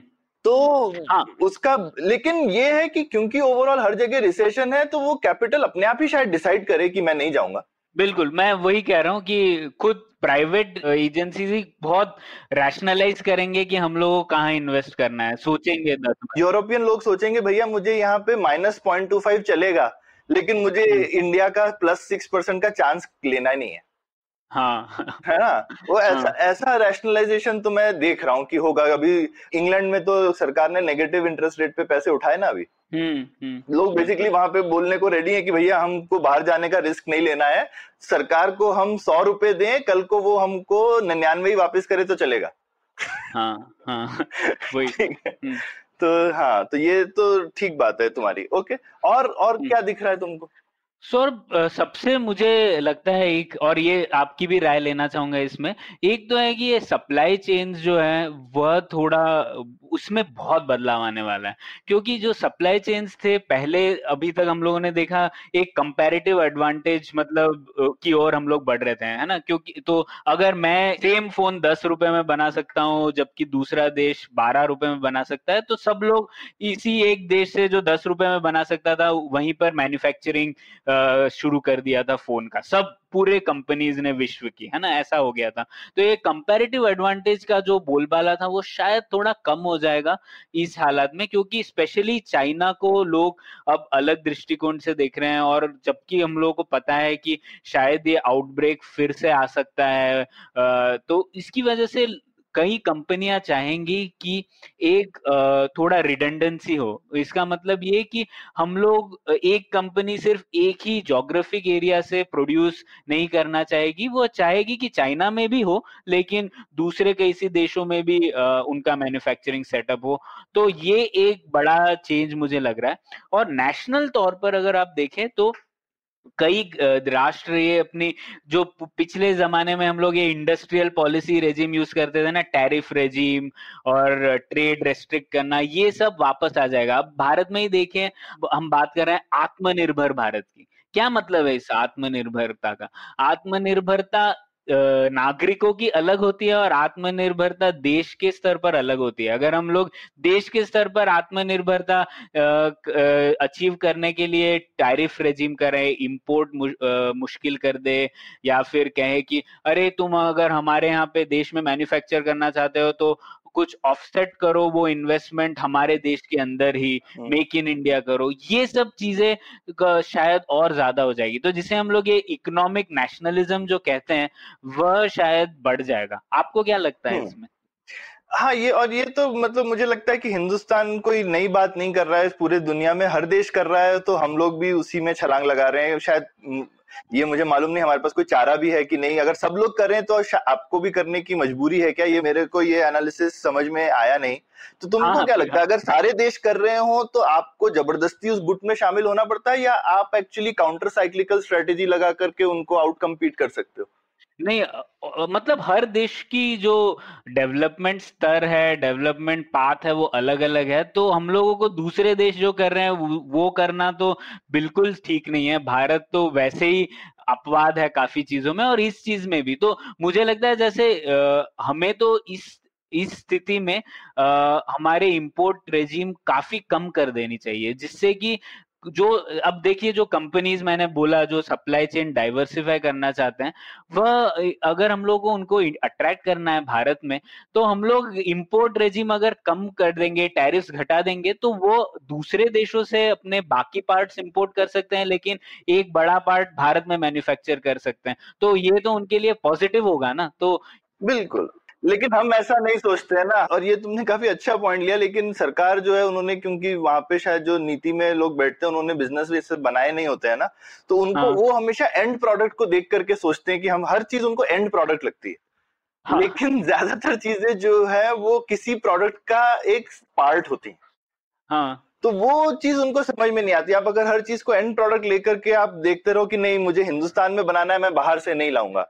और बाहर से जो। चीज़ सब कुछ तो आप नहीं बना सकते। हाँ। और कोई देश नहीं कर सकता। तो आप अगर जितना भी आप बैरियर बनाते हो बढ़ाते हो किसी भी चीज़ के लिए आप देखोगे उससे फिर उसके जो डाउनस्ट्रीम जो बाकी चीज़ें बन रही होती हैं उस पर इम्पैक्ट पड़ता ही पड़ता। है। तो ये। तो आई मीन ये तो बिल्कुल है ही। लेकिन ये हमेशा सच नहीं है। मुझे लगता है इसको काफ़ी बारीकी से सोचना चाहिए। मतलब हिंदुस्तान में ऑटोमोटिव सेक्टर है एक सक्सेस सक्सेसफुल एग्जांपल अच्छी टैरिफ हम्म। पॉलिसी का हम्म। लेकिन बाकी जगहों पे हम अनसक्सेसफुल रहे हैं तो शायद हमारे हम्म। पास कैपेसिटी भी इतनी नहीं है एक जगह पे शायद हम लकी हो गए हैं फॉर वेरियस रीजन लेकिन बाकी जगहों पे हमको ये ये काफ़ी मेरे को लगता है गुड विषय और ये काफ़ी इंटरकनेक्टेड है बड़ा मुश्किल होता है डिसाइड करना कि जैसे लॉकडाउन में हुआ ना आप पहले बोलते हो सब सारी एसेंशियल चीज़ें सिर्फ़ अलाउड है अब एसेंशियल क्या है ये हर दो दिन में बदलता रहेगा हाँ तो उसी तरह इंपोर्ट वाला चक्कर भी वैसे ही अगर आप बेसिकली ऐसे डिसाइड करते रहो नहीं इसका दस परसेंट इसका पंद्रह परसेंट नहीं नहीं इसको पंद्रह नहीं इसको मैं बारह करूँगा नहीं इसको पंद्रह नहीं इसको सत्रह करूँगा तो ये हाँ। जाल एक बार शुरू हो गया ना तो ये बड़ी गड़बड़ है तो ये हमने हाँ। एक बहुत बड़ा जो डिसीज़न 97 में लिया था जहाँ पे सारी इंपोर्ट्स घटा दी गई थी और अभी ज़्यादातर चीज़ें सब दस परसेंट के करीब पर है हम्म। वैसे वैसा अगर बढ़ा मेरे को लगता है सब कुछ पाँच परसेंट सात परसेंट पे कर दिया जाए तो कोई खराबी नहीं है पर मुझे लगता हाँ। नहीं ऐसा होगा। हाँ वो तो अलग बात है होगा ही नहीं पर ये ये हमें ध्यान रखना चाहिए कि ये हमारे पास विंडो बहुत छोटी है। हम्म। अभी कंपनियाँ सोच रही हैं देश सोच रहे हैं कि थोड़ा सप्लाई चेन डाइवर्सिफाई करें। चार पाँच साल बाद वो नहीं सोचने वाले। तो लोग वियतनाम जा रहे हैं जापान ने आपने देखा होगा बहुत बड़ा पैकेज दिया है कंपनीज़ को कि क्या है कि आ, अगर आप अपनी जापानीज कंपनी की मैन्युफैक्चरिंग बेस चाइना से वापस जापान में आ जाओगे तो हम तुमको पैसे देंगे। हम्म हम हम्म स्पॉन्सर गए तो ये सब अभी हो रहा है और अगर हम लोग अब अभी अट्रैक्ट नहीं कर पाए तो फिर उसके बाद पाँच साल बाद हम लोग ये करेंगे तो कोई फ़ायदा नहीं होगा। और ऑलरेडी चाइना जैसे कई सारे चाइना के जैसे मैन्युफैक्चरिंग हब्स बन चुके होंगे तब। हाँ, पर एक चीज़ है कि ये वाला जो ट्रेंड है ना ये मुझे इसका मैं एक थोड़ा काउंटर दूँगा हम्म। प्रणय हम्म। कि ये शायद हम ओवर एस्टिमेट कर रहे हैं। हम्म। कि ये जो डाइवर्सिफिकेशन फ्रॉम चाइना होने वाला है सी हम्म। चाइना में होने की कुछ वजह है ना? हाँ। हम्म। वो दुनिया में सबसे सस्ता करता है ये सच्चाई है हम्म। हम्म तो अभी तुमको क्या लगता है फाइनली इकोनॉमिक रियलिटी तो नहीं चेंज होगी अगर सेम क्वालिटी के दो प्रोडक्ट हैं और एक सस्ता है तो तुम कौन सा लोगे? सस्ता वाला ही लोगे ना? हाँ हाँ। ये एक economic reality at a individual buyer level तो चेंज नहीं होने वाली। हाँ। कि भाई अच्छा प्रोडक्ट कम पैसे में मिलेगा तो वही बिकने वाला है। तो यही मुझे ये यही बात है सौरभ ये जो कंपैरेटिव एडवांटेज का पॉइंट आपने बताया बिल्कुल। तो वो कंपैरेटिव एडवांटेज अभी राजनीति की वजह से बदल रहा है। हाँ लेकिन लेकिन लेकिन मैं मैं ये बोलता हूँ कि देशों के पास में कितना पावर है इकोनॉमिक सी देशों के पास में काफ़ी पावर होता है। ऐसा नहीं कि नहीं होता है। लेकिन वो पावर वो कितना लगा सकते हैं कि पूरी अर्थव्यवस्था चेंज कर दे। कुछ चीज़ें जो होती हैं वो किसी देश के हाथ में भी नहीं होती हैं। हम्म। ठीक है? वो हम्म जापान कितना भी पैसा लगा ले जापान कितने सालों से बहुत पैसा लगा रहा है उनसे कुछ हिला नहीं है। तो जापान कितना भी पैसा लगा ले मान लो कुछ इंडस्ट्री आ भी गई आपने उनको शॉर्ट टर्म में इंसेंटिवाइज कर दिया कि तू तो शिफ्ट हो जा। हम्म। अब फाइनली वो जो प्रोडक्ट बनाएगा वो महँगा निकलेगा जापान में से। हम्म। फाइनली वो बिकेगा नहीं तो फिर वो कंपनी क्या करेगी? चल यार फैक्ट्री जो है चाइना वाली फिर से चालू करूँ मैं। या हाँ फिर चाइनीज़ जो प्रोडक्ट्स हैं अब तो चाइना वाले लोग सिर्फ़ कंपोनेंट नहीं बेचते वो लोग कम्पीट भी कर रहे हैं एंड प्रोडक्ट हम्म। हाँ तो वो जो एंड प्रोडक्ट है चाइना वाले वो फिर क्या विन करने लगेंगे? और ये चीज़ जो है ये कॉम्प्लिकेट से कॉम्प्लिकेट होती जाती है। फिर जापान बोलेगा नहीं नहीं ये तो एंड प्रोडक्ट जो है वो चाइना वाला compete कर रहा है तो अब मैं उस पर टैरिफ लगा दूँगा। हम्म। ठीक है उसको रोकने के लिए। हम्म। ठीक है अब वो करके आप क्या कर रहे हो? बेसिकली आप अपनी कंट्री के ऊपर टैक्स लगा रहे हो ना? आप अपने हम्म। नागरिकों से बोल रहे हो तुम महँगा खरीदो। हाँ तो हाँ तो हाँ तो तुम महँगा खरीदो जबकि बाकी देश वो चीज़ सस्ती खरीद सकते हैं लेकिन तुम महँगा खरीदो क्योंकि तुम जापानी हो। हाँ। तो ये तो क्या फ़ायदा हो रहा है? तो सौरभ वही देखिए इंटरनेशनल रिलेशन तो नैरेटिव्स पे चलता है ना हम्म। मतलब कि जो कहानी है जो लोग मानते हैं उसकी बेसिस पर काफ़ी चेंजेस हो सकते हैं। तो हाँ अ, इस मामले में भी ऐसे ही हो रहा है कि यूएस ने देखिए काफ़ी सेकेंडरी सैंक्शंस लगा दिए हैं चाइना से बनाए हुए मैन्युफैक्चर्ड प्रोडक्ट्स पर। अभी कोविड 19 के चलते ही आपने देखा होगा सेमीकंडक्टर इंडस्ट्री में काफ़ी बदलाव आया है। टीएसएमसी ने जो काफ़ी विश्व की 50 प्रतिशत सेमीकंडक्टर चिप्स बनाती है हाई एंड उन लोगों ने बोल दिया कि वो हुआवे से ऑर्डर नहीं लेंगे। क्योंकि यूएस ने बोला है कि तुम अगर कुछ भी प्रोडक्ट यूज़ कर रहे हो अमेरिकन कंपनी का तो तुम चाइना से नहीं खरीद सकते। ठीक है। तुम पर टैक्स लगेगा। और इसी वजह से टीएसएमसी अब एक सेमीकंडक्टर फैब्रिकेशन प्लांट बना रही है यूएस में। हम्म। जो कि टीएसएमसी कई सालों से ये नहीं चाहती थी है ना? हम्म। तो ये बदलाव क्यों हो रहा है? हम्म। इस व- इस टाइप तो जो चाइना को टैक्स करना है या चाइना को पे टैरिफ लगाना है ये चीज़ जो था ये अब और पॉपुलर होते जा रहा है। हम्म हम्म। लेकिन लेकिन अब हिंदुस्तान जैसी कंट्री भी मान लो ये करे। हम्म, आ, तो मुझे लगता है ये जैसा तुमने बोला कि ये हर कंट्री कर सकती है क्या? और हर कंट्री को करना शायद यूएस जो है इन अ वे ये वाला टैक्स लगा के यूएस एक तरह से अपने नागरिकों को बोल रहा है ना कि तुम ये टैक्स सिर्फ़ यूएस चाइना पे नहीं है यूएस के नागरिकों पे भी है ना? हाँ और यूएस के नागरिकों पे अभी पिछले एक साल से चल रहा है फिर भी यूएस इसको और बढ़ा ही बढ़ा ही रहा है हाँ वो कह रहा है कि ठीक है हम्म। तुम महँगा खरीदो क्योंकि ये हम्म। लोकल बन रहा है अब वो लोकल हम्म। बनने के क्या कुछ सेकेंडरी एडवांटेज हैं जो कि ये टैक्स को ओवर शेडो करते हैं ये देखने वाली बात है मतलब इसका सीधा आंसर तो नहीं होता हमेशा हम्म। हम्म, और नहीं मुझे लगता है कि नुकसान तो है ही उनके लिए हम्म, लेकिन फिर भी ये जो चाइना हमारे लिए नुकसानदेह है। हम्म। ये जो नैरेटिव है ये हम्म। बहुत पावरफुल हो गया। हम्म, या फिर ये इस तरह से है कि भाई मैं अपनी एक उंगली काटूँगा ताकि तुम्हारी दो कट जाए। हाँ बिल्कुल। तो ये ये वाली जो मेंटेलिटी है ना ज़ीरो सम गेम वाली हाँ। ये अभी बढ़ रही है। खासकर चाइना के विरुद्ध। ऐसा नहीं है कि सब लोग बोलेंगे कि यूएस का सब चीज़ यूएस में ही बने। वो बोलेंगे चाइना में ना बने ठीक है। वियतनाम में बने चले चलेगा। वो वो चलेगा। लेकिन लेकिन लेकिन ऐसा नहीं है। अभी टीएसएमसी तो ताइवान की है। ताइवान तो यूएस का दोस्त है। हम्म। हाँ हम्म। तो ये देखो ये जब सेंटिमेंट आता है ना तो ये हर जगह चला जाता है। हाँ हम्म। है ना? उनको तो बोलना चाहिए था कि भाई अगर कोई मे बी कुछ कम फॉक्सकॉन तो ताइवानीज ओन्ड कंपनी है बाय द वे है ना? तो वो अगर ताइवान में शिफ्ट हो जाए अपनी प्रोडक्शन लेकर के तो उनके लिए शायद ज़्यादा आसान भी हो। लेकिन ऐसा वो नहीं कर रहे हैं। तो ये कहीं कहीं पे क्योंकि इतनी जैसा तुमने बोला एक तरह से कि जब एक कहानी बनने लगती है नैरेटिव बनने लगता है तो लोग कहानी पे चले जाते हैं और अपना विवेक तो खोने ही लगते हैं। हाँ ठीक है? तो ये और वो ठीक है मतलब मैं इस बात से लेकिन तुम्हारे सहमत हूँ कि जब दिख रहा है कि कहानी ऐसी है तो फिर हमको देखना चाहिए इस कहानी में हम अपना फ़ायदा कैसे उठाएँ कहानी में बहना नहीं चाहिए। हाँ बिल्कुल बिल्कुल।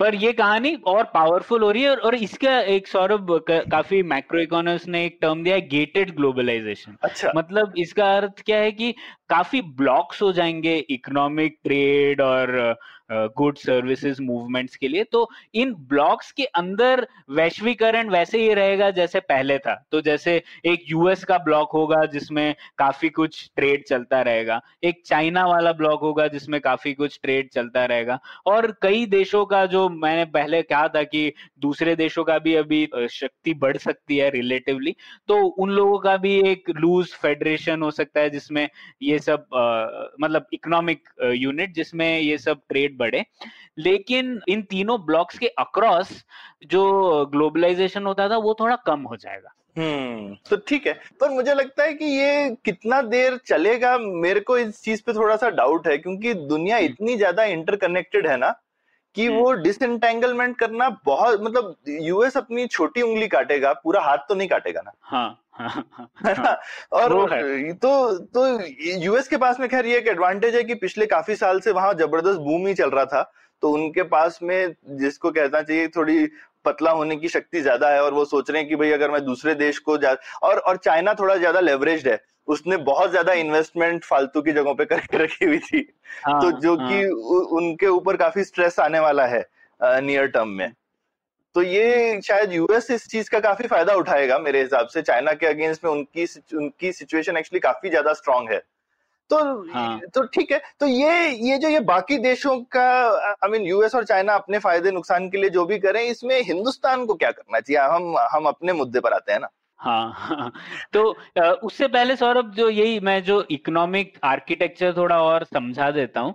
तो इसमें हम लोग जो कह रहे थे ये काफ़ी सारा एक गेटेड ग्लोबलाइजेशन जैसा होगा। तो उसमें जो यूएस वाला इकोनॉमिक ब्लॉक है उसमें यूएस का क्या फ़ायदा है? यूएस कह सकता है कि वह लेंडर ऑफ़ लास्ट रिजॉर्ट बन सकता है या फिर यूएस कह सकता है कि हम लोग तो कंज्यूमरिस्ट इकोनॉमी है ही तो आप हमारे देश में जो भी ट्रेड डेफिसिट हम लोग रन करेंगे आप जो भी गुड्स भेजना चाहते हो वो कर सकते हो। हम्म, तो ये सब चीज़ें यूएस के स्ट्रेंथ है और वो अपने इकोनॉमिक वेब में ये चीज़ों का उपयोग करेगा। जबकि चाइना के और और देखे तो उनका अभी भी सबसे बड़ा अस्त्र यही है कि वह बड़ी चीज़ें इन्वेस्ट कर सकते हैं इंफ्रास्ट्रक्चर बना सकते हैं। तो वह कई देशों को जाके बोलेंगे कि, ठीक है, हम लोग बी अभी भी चलाएँगे। हम एक ही देश है जो इतना बड़ा इन्वेस्टमेंट कर सकते हैं लॉन्ग टर्म इंफ्रास्ट्रक्चर के लिए। तो वह दूसरे देशों को जाके बोलेंगे कि हम इंफ्रास्ट्रक्चर बनाएँगे और आप इसीलिए हमारे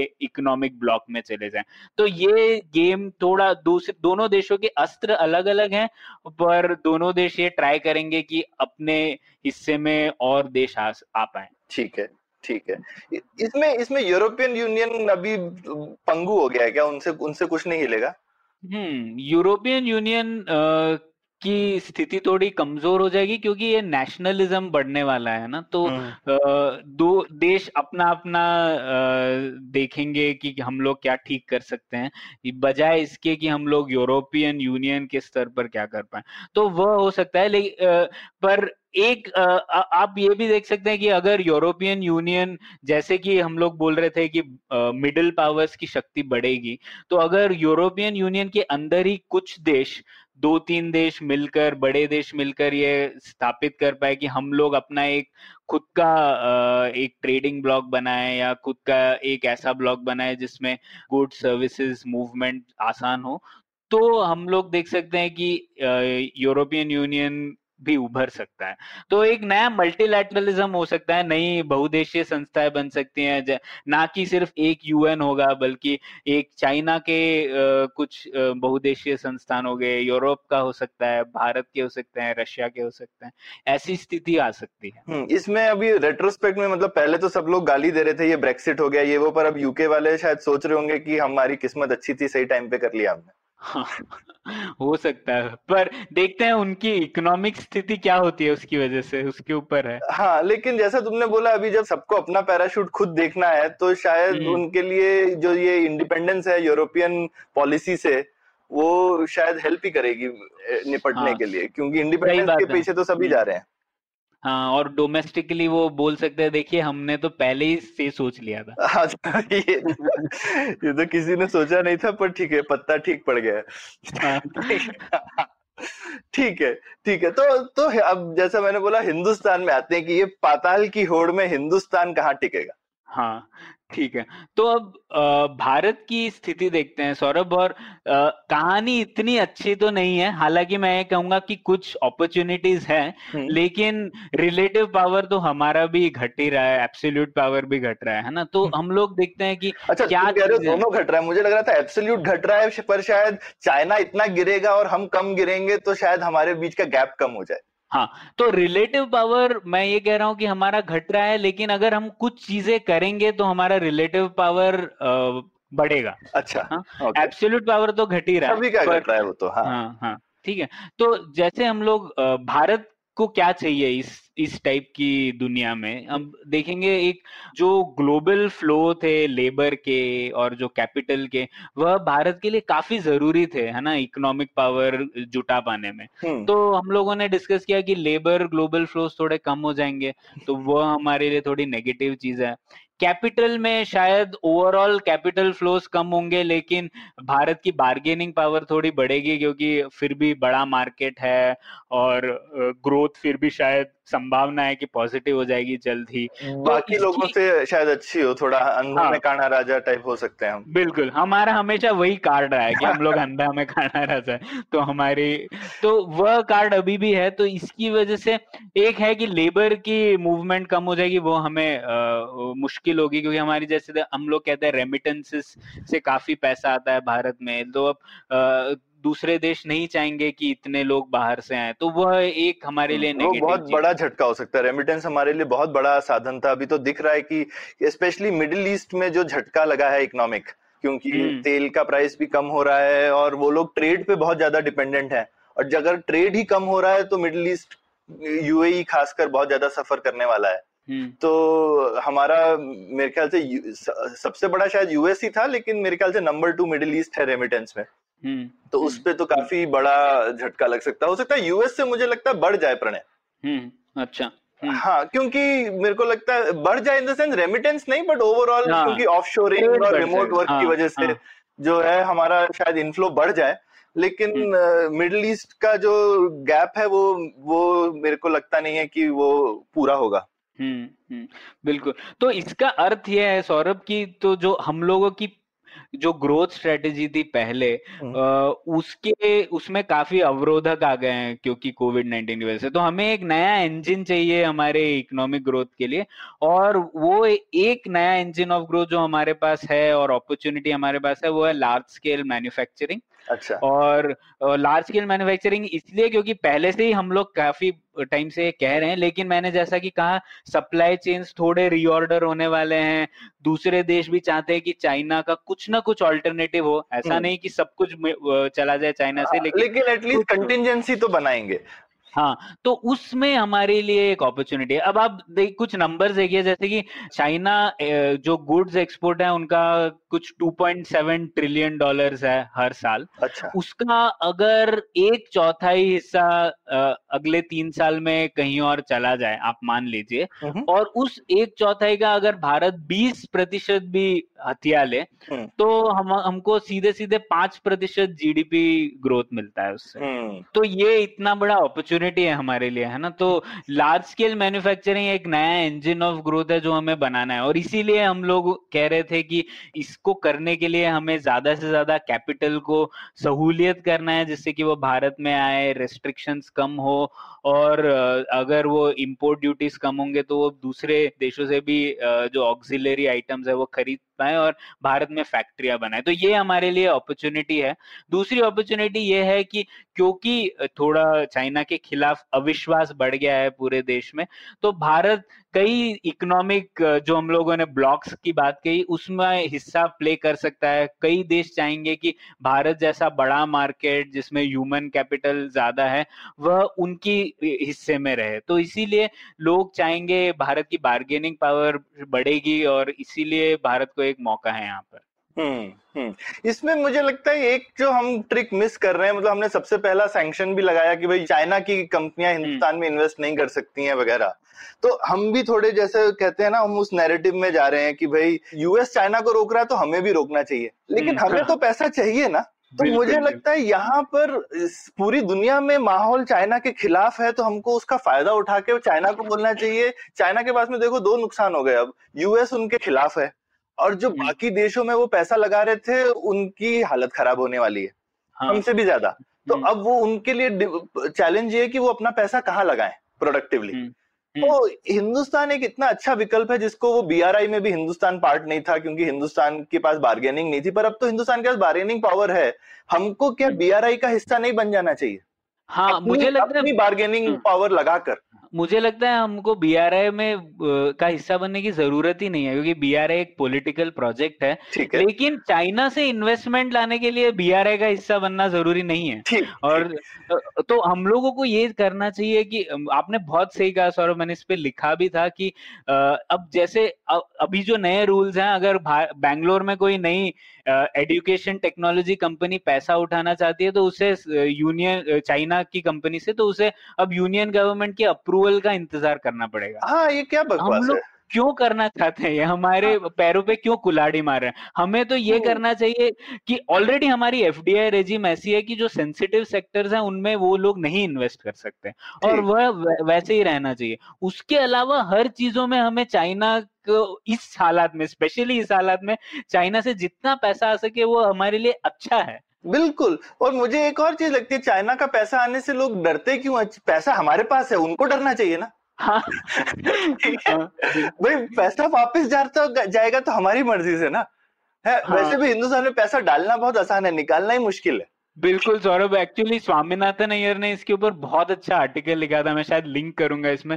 वो लोग उन्होंने कहा था कि सबसे बड़ा रिस्क तो इन्वेस्टर का है भारत में इन्वेस्ट करने हाँ। से ना कि भारत का। क्योंकि तुम रेट्रोस्पेक्टिव टैक्सेशन कर दोगे कुछ भी कर दोगे जैसे अभी किया है चाइना के अगेंस्ट तो रिस्क तो उनका है हमारा नहीं है। हाँ और अगर वो मजबूरी में तब भी पैसा डालना चाहता है तो लो ना।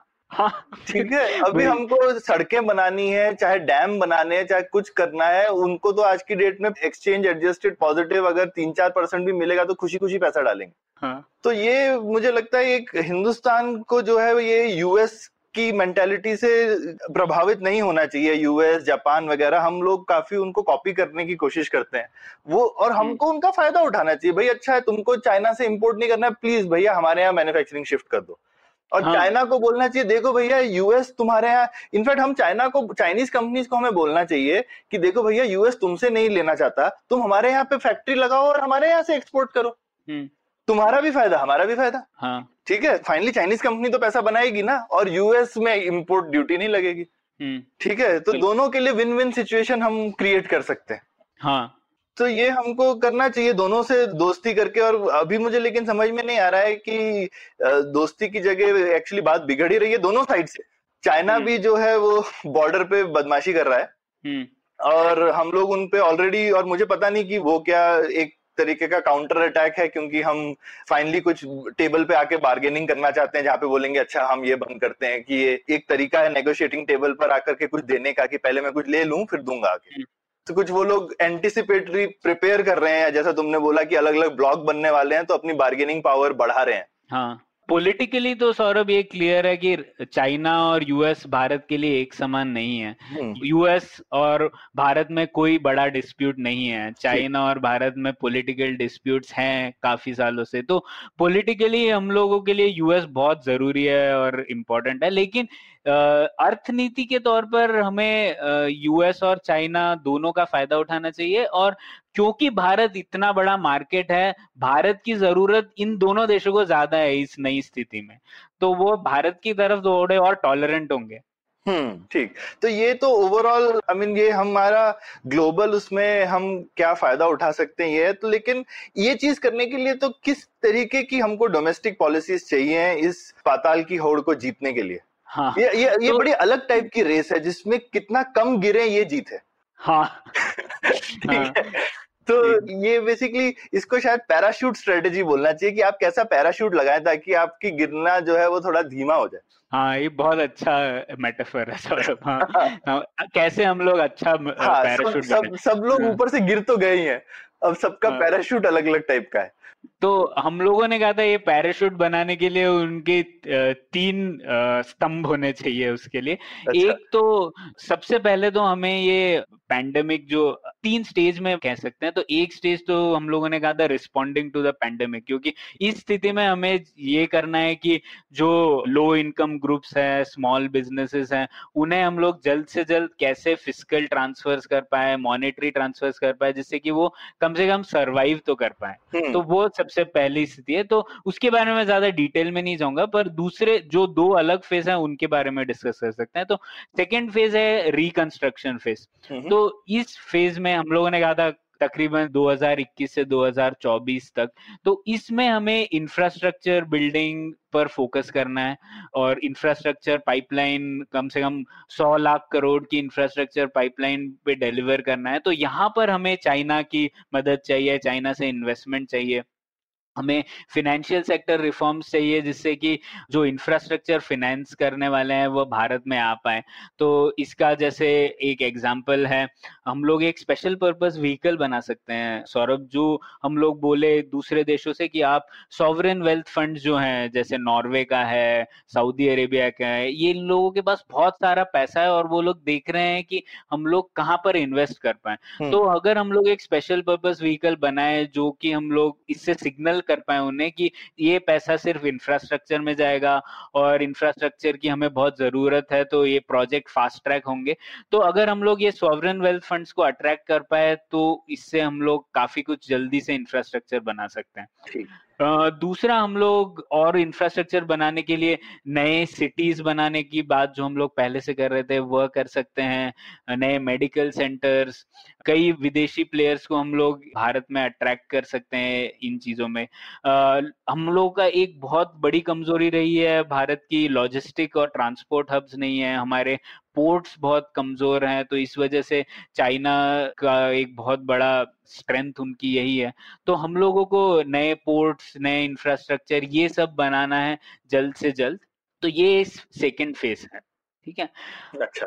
थर्ड फ़ेज़ जो हम लोग कह रहे हैं उसमें हम लोगों को ये सब चीज़ें करनी है इंडस्ट्रियल इकोनॉमी कैसे हम जल्द से जल्द बन पाए, उसकी ओर मूव करना है। तो थर्ड फ़ेज़ का फोकस यही है कि ग्लोबल मैन्युफैक्चरिंग को चाइना से कैसे हटा के भारत में लाया जाए। तो उसके लिए मैंने कहा था जैसे कि एक हमें low duty import duty regime पे जाना चाहिए। अगर हम लोग खुद से ना कर पाए तो यूएस जापान और आसियान से हम लोग जो इकोनॉमिक ब्लॉक है, उस ब्लॉक के अंदर हम लोग टैरिफ्स लो कर सकते हैं, ना कि पूरे विश्व के लिए। तो वो चीज़ें भी हम लोग एक्सप्लोर कर सकते हैं। दूसरी चीज़ ये है कि फ्री ट्रेड जोन बना सकते हैं हम लोग, जैसे कि बांग्लादेश और जो कि एक बहुत फास्ट ग्रोइंग इकोनॉमी है भारत के नज़दीक ही। तो इन सब देशों के साथ हम लोग अगर फ्री ट्रेड जोन बनाएँगे तो हम लोग का ट्रेड आउटपुट बढ़ेगा और हम लोग हायर वैल्यू गुड्स उनको एक्सपोर्ट कर सकते हैं। तीसरी चीज़ और ये शायद सबसे महत्वपूर्ण चीज़ है कि हमें जो इन्वेस्टमेंट का रिस्क है, वह कम करना है। जैसा कि हम लोगों ने डिस्कस किया कि जब दूसरे देश के लोग इन्वेस्ट करते हैं भारत में तो सारी रिस्क उन्हीं की होती है। तो इसीलिए कई लोग डर जाते हैं भारत में इन्वेस्ट करने से। तो हमें ये जो जुडिशियल इंटरवेंशन रहे हैं ये सब कम करने हैं। ये बहुत बड़ा डोमेस्टिक रिफॉर्म है जो कि ज़रूरी है इन हालातों में। हुँ, हम्म। ठीक फिर एक और चीज़ है सौरभ, और इसमें मैं आपकी राय भी लेना चाहूँगा, क्योंकि इस, ये सर्विसेज़ सेक्टर में काम किया है। तो हम लोगों ने एक बात कही थी, ये जो जैसे global in house centre approach जो आईटी बीपीओ सेक्टर में काफ़ी चला था, जहाँ की ग्लोबल एमएनसीज भारत में एक अपना खुद का इंश्योरिंग सेंटर बनाती हैं, और फिर ये सेंटर में वो लोग बाहर के लोगों को एम्प्लॉय रख सकते हैं, उनको जो रेस्ट्रिक्शन है वो काफ़ी कम रहते हैं। ये सब सर्विसेज़ सेक्टर में काफ़ी काम किया है। तो हम लोग कह रहे थे कि क्यों ना हम लोग ये ग्लोबल इनहाउस सेंटर मैन्युफैक्चरिंग के लिए भी लाएँ और इसी जगह अगर हम लाइक रिंग फेंस जोन बना सके, जहाँ ग्लोबल मैन्युफैक्चरिंग कंपनीज़ ज़मीन खरीद सके, खुद के प्लांट बना सके, दूसरे देशों से इजीली लोगों को यहाँ पर एम्प्लॉयमेंट के लिए ला सके तो ये शायद एक फ़ायदा हो सकता है भारत को। आपको क्या लगता है इसके बारे में? तो ये प्रणय ऑलरेडी है। मेरे हिसाब हम्म। से। तो इसको हमको इसके लिए कोई नई पॉलिसी रेजीम की तो मेरे हिसाब से ज़रूरत नहीं है। तो अभी भी तुम देखोगे ना तो ज़्यादातर कंपनियाँ इवन जो नॉन सर्विसेज़ वाली भी हैं तो एक हम्म। तो ये कि जो सर्विसेज़ है वो बड़ा ही वेग वर्ड है क्योंकि हर जगह सर्विस होती है। कोई मैन्युफैक्चरिंग और सर्विसेज़ का जो बीच में ऐसा नहीं है कि मैन्युफैक्चरिंग गुड्स में कोई सर्विस नहीं लगती ना। हाँ, हाँ, हाँ, ठीक है? तो हर चीज़ में कुछ सर्विस कंपोनेंट होता है। तो तुम देखोगे कि बहुत सारी बड़ी मैन्युफैक्चरिंग कंपनियाँ भी जो हैं वो धीरे धीरे उनको दिमाग में आने लगता है। पहले तो वो मैन्युफैक्चरिंग इंडिया में क्यों शिफ्ट करते थे कि इंडिया की मार्केट के लिए? क्योंकि इंडिया बोलेगा मैं इम्पोर्ट ड्यूटी बढ़ा रहा हूँ अब तो तुम इंडिया में मैन्युफैक्चर करो अगर तुमको हिंदुस्तानी कस्टमर को बेचना है। हम्म, ठीक है? हम्म। लेकिन एक बार वो हिंदुस्तान आते हैं फिर उनको समझ में आता है अरे ये हिंदुस्तान तो बड़ी अच्छी जगह है यहाँ पे बहुत लोग अवेलेबल हैं लो कॉस्ट सेंटर है। फिर वो धीरे धीरे क्या बोलते हैं चलो यार मैं अपनी ग्लोबल अकाउंटिंग इंडिया से कर सकता हूँ ना। हम्म, हम्म। ठीक है? हम्म। जबकि वो मैन्युफैक्चरिंग का ही पार्ट है लेकिन वो बोलेगा कि जो पूरी की मुझे अपने रिसीवेबल्स मैनेज करने हैं पेएबल्स मैनेज करने हैं वो मुझे जर्मनी में करने की क्या ज़रूरत है? इंडिया से सस्ते में हो जाएँगे ना? ठीक है? ये काफ़ी कंपनीज़ जो है वो दूसरी तरह से सोचने लगती है। वो अपनी सेल्स टीम जैसे डेल अपनी सेल्स टीम पूरी एशिया पैसिफिक की बैंगलोर से ही चलाती है। अच्छा ठीक है? जबकि वो तो मैन्युफैक्चरिंग कंपनी है वैसे। लेकिन हम्म। उनको समझ में आता है कि भाई और जैसे वो डेल का सॉफ्टवेयर का कितना काम है इंडिया में जबकि डेल ओवरऑल आई मीन अभी तो वैसे बहुत कुछ करती है पर पहले जैसे वो कंप्यूटर बनाती थी लेकिन हाँ. अपना उन्होंने इंटरनल सॉफ्टवेयर इंडिया में बनाना शुरू कर दिया हाँ, क्योंकि हाँ. वो इंडिया में ऑलरेडी थे तो इस तरह की अपॉर्चुनिटीज़ हर कंपनी ऑलरेडी कर रही है इसके लिए हमको कोई नए चीज़ की ज़रूरत नहीं है ओवरऑल हम कंपनीज़ को और एनकरेज करें इंडिया आने के लिए वो बाकी सब अपने आप करेंगी क्योंकि हम्म। हिंदुस्तान के कुछ नेचुरल एडवांटेज है ही सर्विसेज़ में तो जैसे ही वो मैन्युफैक्चरिंग बड़ी शिफ्ट करेगी शायद हम उनको शायद ज़्यादा अवेयर बना सकते हैं कि जैसी कंपनी की मैन्युफैक्चरिंग है उनको बोलना चाहिए भैया आप अपनी कंपनी के सर्विसेज़ डिपार्टमेंट्स भी इंडिया में शिफ्ट कर लो भले ही अपने लिए. पर सौरभ ये चीज़ सीधे मैन्युफैक्चरिंग में भी हो सकती है कि नहीं? जैसे जैसे कि अभी जो लैंड खरीदना है या फिर प्लांट खरीदना नहीं पर वो स्पेशल इकोनॉमिक जोन तो इसीलिए हाँ, है ही ना ऑलरेडी हाँ, हाँ, तो मैं कह रहा हूँ हम्म। तो वो ऑलरेडी है ये सब काम करने हम्म। के लिए। और ये स्पेशल इकोनॉमिक जोन वगैरह मतलब प्रॉब्लम यही है कि सिर्फ़ स्पेशल इकोनॉमिक जोन से काम नहीं चलता है ना मतलब पूरा हिंदुस्तान स्पेशल इकोनॉमिक जोन होना चाहिए पर ठीक है हाँ। जो है और हम्म। ये एक जो सर्विसेज़ में एक बड़ी इंटरेस्टिंग जो चीज़ हुई थी वो अच्छी है जहाँ पे हर कंपनी अपने ऑफ़िस को स्पेशल इकोनॉमिक जोन घोषित कर सकती है अच्छा हम्म। ठीक है ये एक सर्विसेज़ का ज़बरदस्त इनोवेशन हिंदुस्तानी सरकार ने दिया था ठीक अच्छा, है हाँ हम्म। कि आपको कहीं जाने की ज़रूरत नहीं क्योंकि वो एक प्रॉब्लम है। कंपनी डिसाइड करना चाहती है मैं कहाँ जाऊँ? सरकार डिसाइड हाँ। करेगी कि आप कहाँ जाओ ना तो बड़ा मुश्किल है। वो नहीं हाँ, जानती कि उनको कहाँ जाना चाहिए। हम्म। तो सर्विसेज़ में एटलीस्ट क्यों हुआ आईटी कंपनीज़ में ना आपको बाहर एक स्टिकर लगाना पड़ता है ना बस वो S T P I bonded warehouse हाँ, हाँ, बस हाँ, हाँ, आपने देखा होगा कहीं कहीं आप जाओगे एक बाहर लगा होता है S T P I bonded warehouse basically वो कंपनी स्पेशल इकोनॉमिक जोन हो गई। एक कंपनी का फ्लोर इकोनॉमिक स्पेशल जोन हो गया। ठीक है? ये हमारा आईटी सेक्टर में एक बड़ा ज़बरदस्त पॉलिसी इनोवेशन था। तो ये हम लोग मैन्युफैक्चरिंग में भी शायद कर सकते हैं बिल्कुल कर सकते हैं। हमको बोलना चाहिए कि ये स्पेशल इकोनॉमिक जोन वोन का क्या चक्कर है? भैया जहाँ तुम लगो तुम अप्लाई करो। तुम अगर हम्म। ये ये चीज़ें चेक मार्क करते हो एक एस हम्म। जैसा हम सिस्टम बना सकते हैं। जैसा सॉफ्टवेयर टेक्नोलॉजी पार्क जिनको हम बोलते हैं ना तो और हाँ. वो। सॉफ्टवेयर टेक्नोलॉजी पार्क भी शुरू में ऐसे ही बनाए थे उन्होंने बोला था हम बड़े से टेक्नोलॉजी पार्क बनाएँगे आपको वहाँ जाना है। लेकिन सक्सेस एस का क्या था कि आप एस में रजिस्टर हो जाओ कहीं पे भी आपका ऑफ़िस है आप एस का पार्ट हो। हम्म। ये एक बहुत ही इंटरेस्टिंग तो आप किसी अपार्ट बैंगलोर में तो आप अपार्टमेंट के अंदर चला सकते थे। हाँ। है? और आप एस का स्टिकर लगा लो सिर्फ़ आपको रिपोर्टिंग करनी है। तो हम्म, ये एक जो चीज़ है ये मैन्युफैक्चरिंग में मुझे लगता है करनी चाहिए हमको इन ये हम हम इसमें भी आई थिंक चाइना से बहुत ज़्यादा प्रभावित हैं कि चाइना ने स्पेशल इकोनॉमिक जोन कर लिए हमको हम्म। बोलना चाहिए भैया आप स्पेशल इकोनॉमिक जोन एक स्टिकर है आप कहीं भी लगा लो हाँ तो ये मुझे लगता है हमको सीखना चाहिए सर्विसेज़ सेक्टर में हमारा ये एक सक्सेस रहा है और हाँ। ये। सक्सेस को हम रेप्लीकेट कर सकते हैं ये स्टिकर अप्रोच से कि भाई स्टिकर लगाओ स्पेशल बन जाओ हाँ बिल्कुल हाँ। थोड़े उनके रिक्वायरमेंट्स अलग होंगे क्योंकि हाँ। मैन्युफैक्चरिंग है पर और मैं सही बताऊँ तो सर्विसेज़ में तो रिक्वायरमेंट नहीं इंसेंटिव ही ज़्यादा थे। अच्छा कि दस साल का टैक्स हॉलीडे था भैया। वाह ओके एक्सपोर्ट पे। हम्म, ज़बरदस्त हमने 2001 से 2011 तक 10 साल का टैक्स हॉलीडे दिया ना हर आईटी कंपनी को। हम्म। ये मौका है मैन्युफैक्चरिंग में ये चीज़ करने का। हमें बोलना चाहिए भैया आप अगर एक्सपोर्ट इनकम पे था सिर्फ़ डोमेस्टिक पे नहीं था। अच्छा। ठीक है? हम्म, लेकिन रिस्ट्रिक्शन बहुत कम थी। आप सेम कंपनी से डोमेस्टिक एक्सपोर्ट कर सकते थे आपको सिर्फ़ रिपोर्टिंग में सेपरेट आउट करना पड़ता था। हम्म, हम्म, जबकि मैन्युफैक्चरिंग में क्या है ये सब हज़ार टाइप के रिस्ट्रिक्शन लगाएँगे। भैया ये factory hundred percent export oriented होनी चाहिए। इसमें से आप फिर हाँ। लोकल नहीं बेच सकते। ये सब क्या करना है भैया? फाइनली आप देख लो कि इसने कितना एक्सपोर्ट किया कितना इंडिया का एक्सपोर्ट वाली इनकम पे टैक्स हॉलीडे दे दो।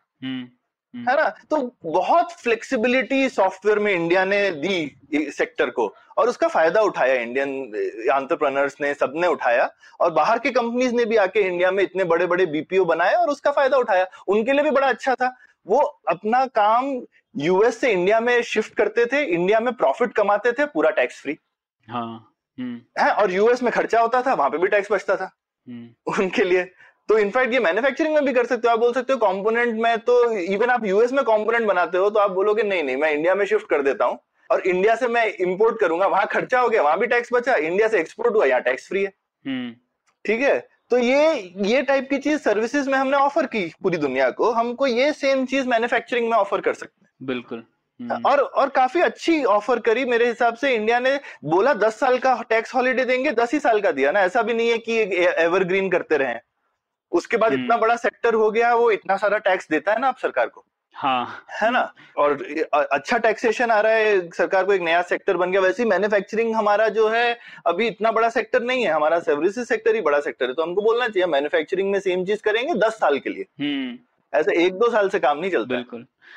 दस साल का टैक्स हॉलिडे देंगे और फिर हमको उसका बेनिफिट दिखेगा। और उसकी वजह से लोकली हम किस चीज़ से खुश थे सर्विसेज़ में कि एम्प्लॉयमेंट जनरेट हो रहा था। वही चीज़ मैन्युफैक्चरिंग में होगी दस गुना ज़्यादा। बिल्कुल। क्योंकि मैन्युफैक्चरिंग में एम्प्लॉयमेंट ज़्यादा जनरेट होता है। हाँ। तो ये मुझे लगता है अपॉर्चुनिटी है। ये बिल्कुल अपॉर्चुनिटी है है। सौरभ। और वही तो हम लोगों की थोड़ी जो मेंटल मॉडल है वो बदलना है हमें कैसे सोचते हैं मैन्युफैक्चरिंग के बारे में। ठीक है और एक और सौरभ सर्विसेज़ में ही अपॉर्चुनिटी जिसका आपने पहले भी हिंट दिया था कि जैसे जो टेलीमेडिसिन है या फिर ऑफशोरिंग ऑफ़ अकाउंटिंग वगैरह ये सब चीज़ें हमारे लिए अपॉर्चुनिटीज़ हैं इस हालात में जिसे हम लोग और बढ़ा सकते हैं। बिज़नेस कंसल्टेशन या डेटा प्रोसेसिंग डेटा एनालिटिक्स ये सब चीज़ें हैं जहाँ भारत पहले से कॉम्पिटिटिव था और इन हालातों में और लोग चाहेंगे कि ये आउटसोर्स हो जाए और कम से कम कीमत पर हो तो भारत के लिए ये भी एक मौका है। बिल्कुल और मैं बोलूँगा वो अपने आप होने वाला है उसके लिए सरकार को कुछ शायद करने की ज़रूरत नहीं है क्योंकि आई मीन डिजिटल वर्ल्ड में फ्रिक्शन वैसे ही कम है। हम्म, हाँ। तो वहाँ पे कुछ ये सब होना है वो होगा। सरकार को शायद ठीक है हम ट्रेड डिप्लोमेसी करके और और मार्केटिंग फायर पावर डाल सकते हैं उसके नहीं पर सौरभ ये कहना ज़रूरी है क्योंकि सरकार ऐसी चीज़ कर सकती है जिससे वो रुक जाए। जैसे कि डिजिटल टैक्स डाल दे या फिर कोई टैक्स हाँ। डाल दे जिससे कि लोग यहाँ पर अ, ये ये ठीक है। सरकार के पास अवरोधक कैपेबिलिटी तो हमेशा हाँ रहती तो वो बोलेंगे हमें पैसे की कम कमी है अभी इतनी तो नए टैक्स चाहिए नए टैक्स चाहिए। तो इस पे टैक्स लगा दो। तो इसलिए ये कहना ज़रूरी है कि जो अच्छा कर रहे हैं वो अच्छा करते रहिए। हाँ ठीक बात ठीक है। तो अब क्विकली क्या कहते हैं लास्ट चीज़ पर आते हैं जो कि तो इसके आगे मतलब फॉरेन पॉलिसी लेवल पर जो है हम्म। अ, हिंदुस्तान को क्या करना चाहिए? तो एक डोमेस्टिक पॉलिसी लेवल हो गया। हम्म। फॉरेन पॉलिसी लेवल पे हम क्या कर सकते हाँ तो इसमें भी दो हिस्से हैं सौरभ। एक तो ऐसी चीज़ें हैं जो हमें करना है चाहे यूएस चाइना में कुछ भी हो लेकिन हमें कुछ ऐसी चीज़ें हैं जो हमें रिगार्डलेस ऑफ़ दैट करनी है तो वह ऐसी हम्म। चीज़ें एक तो हमें हमारे डिफेंस को रिफॉर्म करना है काफ़ी। अभी हम लोगों का काफ़ी फोकस मैन पावर पर है तो हमें शिफ्ट करना है फायर पावर पर। फिर हम्म। कॉन्टिनेंटल फोकस है हम लोगों का हम लोग सिर्फ़ चाइना और पाकिस्तान को देखते हैं तो हमें मैरीटाइम फोकस चाहिए। इंडियन ओशन हमारा काफ़ी स्ट्रेंथ है भारत का तो हमें उसका फ़ायदा उठाना है।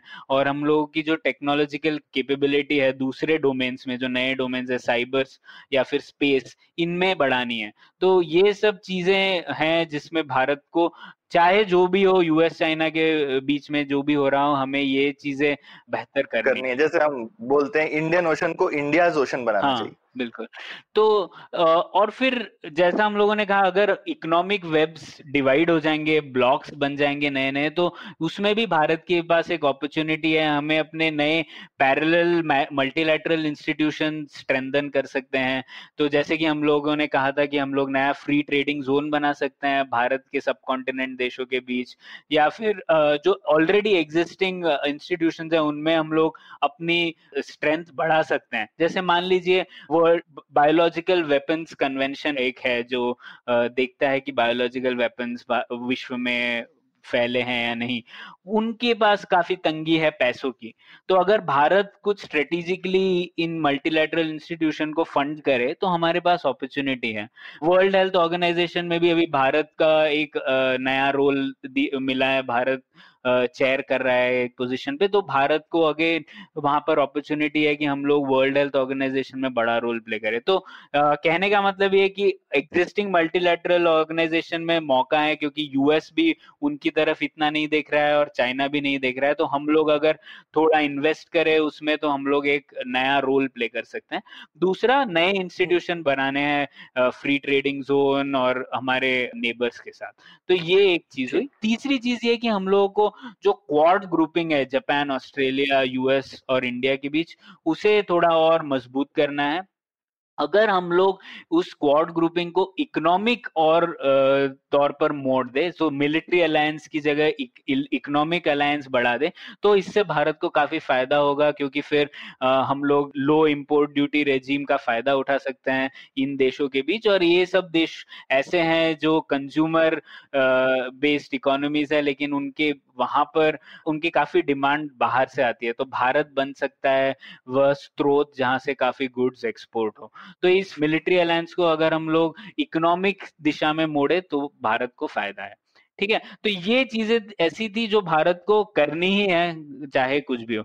लेकिन एक दूसरी और मैं ये भी कहूँगा कि भारत को एक जो हम लोगों को पाथ चूज़ करना है, वह डिपेंड करता है दो चीज़ों पर। ठीक है? तो अगर भारत की इकोनॉमी काफ़ी अच्छे से कर रही है तो हम लोग एक स्विंग पावर का रोल अदा कर सकते हैं जो तो हम लोग कह सकते हैं चाइना को या और यूएस को कि हम लोग अपने कंडीशंस पर आपसे नेगोशिएट करेंगे। तो हम लोग वह रोल प्ले कर सकते हैं। लेकिन अगर हमारी इकोनॉमी ठीक से नहीं कर रही है और अगर चाइना हमें जियोपॉलिटिकल कंसेशन नहीं दे रही है तो हम लोगों के पास एक ही ऑप्शन रह जाएगा कि भारत को यूएस के साथ और ज़्यादा अलाइन करना पड़ेगा। तो ये एक दो बेसिक मेंटल मॉडल्स हैं हमारे पास। एक स्विंग पावर रहे हम लोग और यूएस चाइना से जितना फ़ायदा हो सके वो कर, उठाएँ।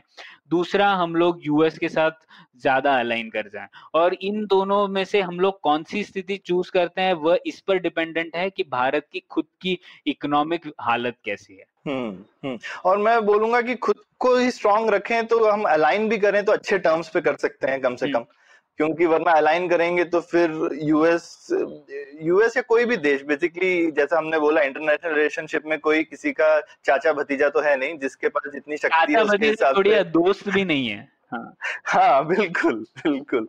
तो आई I मीन mean, हमारी रिलेटिव शक्ति पर ही डिपेंड करता है कि अलायंस में हमको क्या मिलेगा। हम्म, बेसिकली ये सारी चीज़ें जो हमने पिछली डोमेस्टिक पॉलिसी इसलिए डोमेस्टिक और फॉरेन आपस में इतनी मिली जुली है क्योंकि अगर हमने डोमेस्टिक ठीक से नहीं मैनेज किया तो फॉरेन में क्या कर सकते हाँ? हम्म, है ना? जो हमारी अपनी अंदरूनी शक्ति है उसी से हमारी बाहरी शक्ति निकलती हाँ, है। और ये स्थिति बहुत ज़रूरी होगी इस हालात में क्योंकि हम लोग सब जैसा कि आपने कहा पैराशूट से गिर रहे हैं। हम्म। तो और अगर हम लोग गिरे तो भारत को और ज़्यादा जख्म होंगे क्योंकि हमारी स्थिति वैसे ही थोड़ी कमज़ोर है। हम लोग की जीडीपी इतनी तो ज़्यादा है नहीं कि हम लोग हम्म। काफ़ी लोगों को सपोर्ट करें। तो इसीलिए हमें अगर हमारी इकोनॉमिक हालत और भी कमज़ोर होती है तो हमारे पास और कोई चारा नहीं रह जाएगा बजाय इसके कि हम लोग यूएस या किसी और स्ट्रांग पावर के साथ अलाइन करें। चाइना के साथ तो वो होगा नहीं क्योंकि हम लोगों के साथ स्ट्रक्चरल इश्यूज़ है पर यूएस एक ऑप्शन रहेगा भारत के पास तब। बिल्कुल बिल्कुल। तो ये प्रणय मतलब बहुत आई मीन आज का थोड़ा लंबा डिस्कशन था, लेकिन टॉपिक भी गहरा ही था।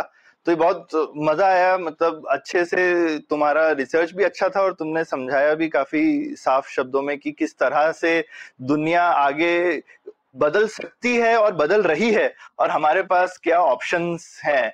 आई होप ये रिपोर्ट वगैरह जो है, सारे आइडियाज़ तो कोई अमल नहीं होते हैं, पर अगर कुछ दो चार आइडिया भी सही जगह पर अमल हो तो काफ़ी अच्छा हो सकता है। तो आज की डिस्कशन के लिए थैंक यू सो मच बहुत मज़ा आया। और मैं श्रोताओं से भी रिक्वेस्ट करूँगा, आपको क्या लगता है, हमको, हिंदुस्तान को क्या करना चाहिए फ्यूचर के लिए? अभी के लिए हम लोग बहुत सारा हमारा ध्यान अभी पर है, लेकिन सारी चीज़ें अभी पे रहेंगी तो फिर कल के लिए कैसे हम डिसाइड करेंगे क्या करना है। तो कल के लिए भी आपको हमारे आइडियाज़ कैसे लगे इन पे कमेंट कीजिए इनको क्रिटिसाइज कीजिए और जो अगर अच्छे लगते हैं तो सराहिए। तो thank you so much thank you thank you Saurabh उम्मीद है आपको भी मज़ा आया। यह पॉडकास्ट संभव हो पाया है तक्षशिला इंस्टीट्यूशन के सपोर्ट के कारण। तक्षशिला पब्लिक पॉलिसी में शिक्षा और अनुसंधान के लिए स्थापित एक स्वतंत्र संस्था है। आप दुनिया के किसी भी कोने में हो, आपकी उम्र कुछ भी हो, अगर आप पब्लिक पॉलिसी विदेश नीति या टेक्नोलॉजी गवर्नेंस में रुचि रखते हैं तो तक्षशिला की website Takshashila dot org dot in पर उनके कोर्सेज को ज़रूर चेक कीजिए।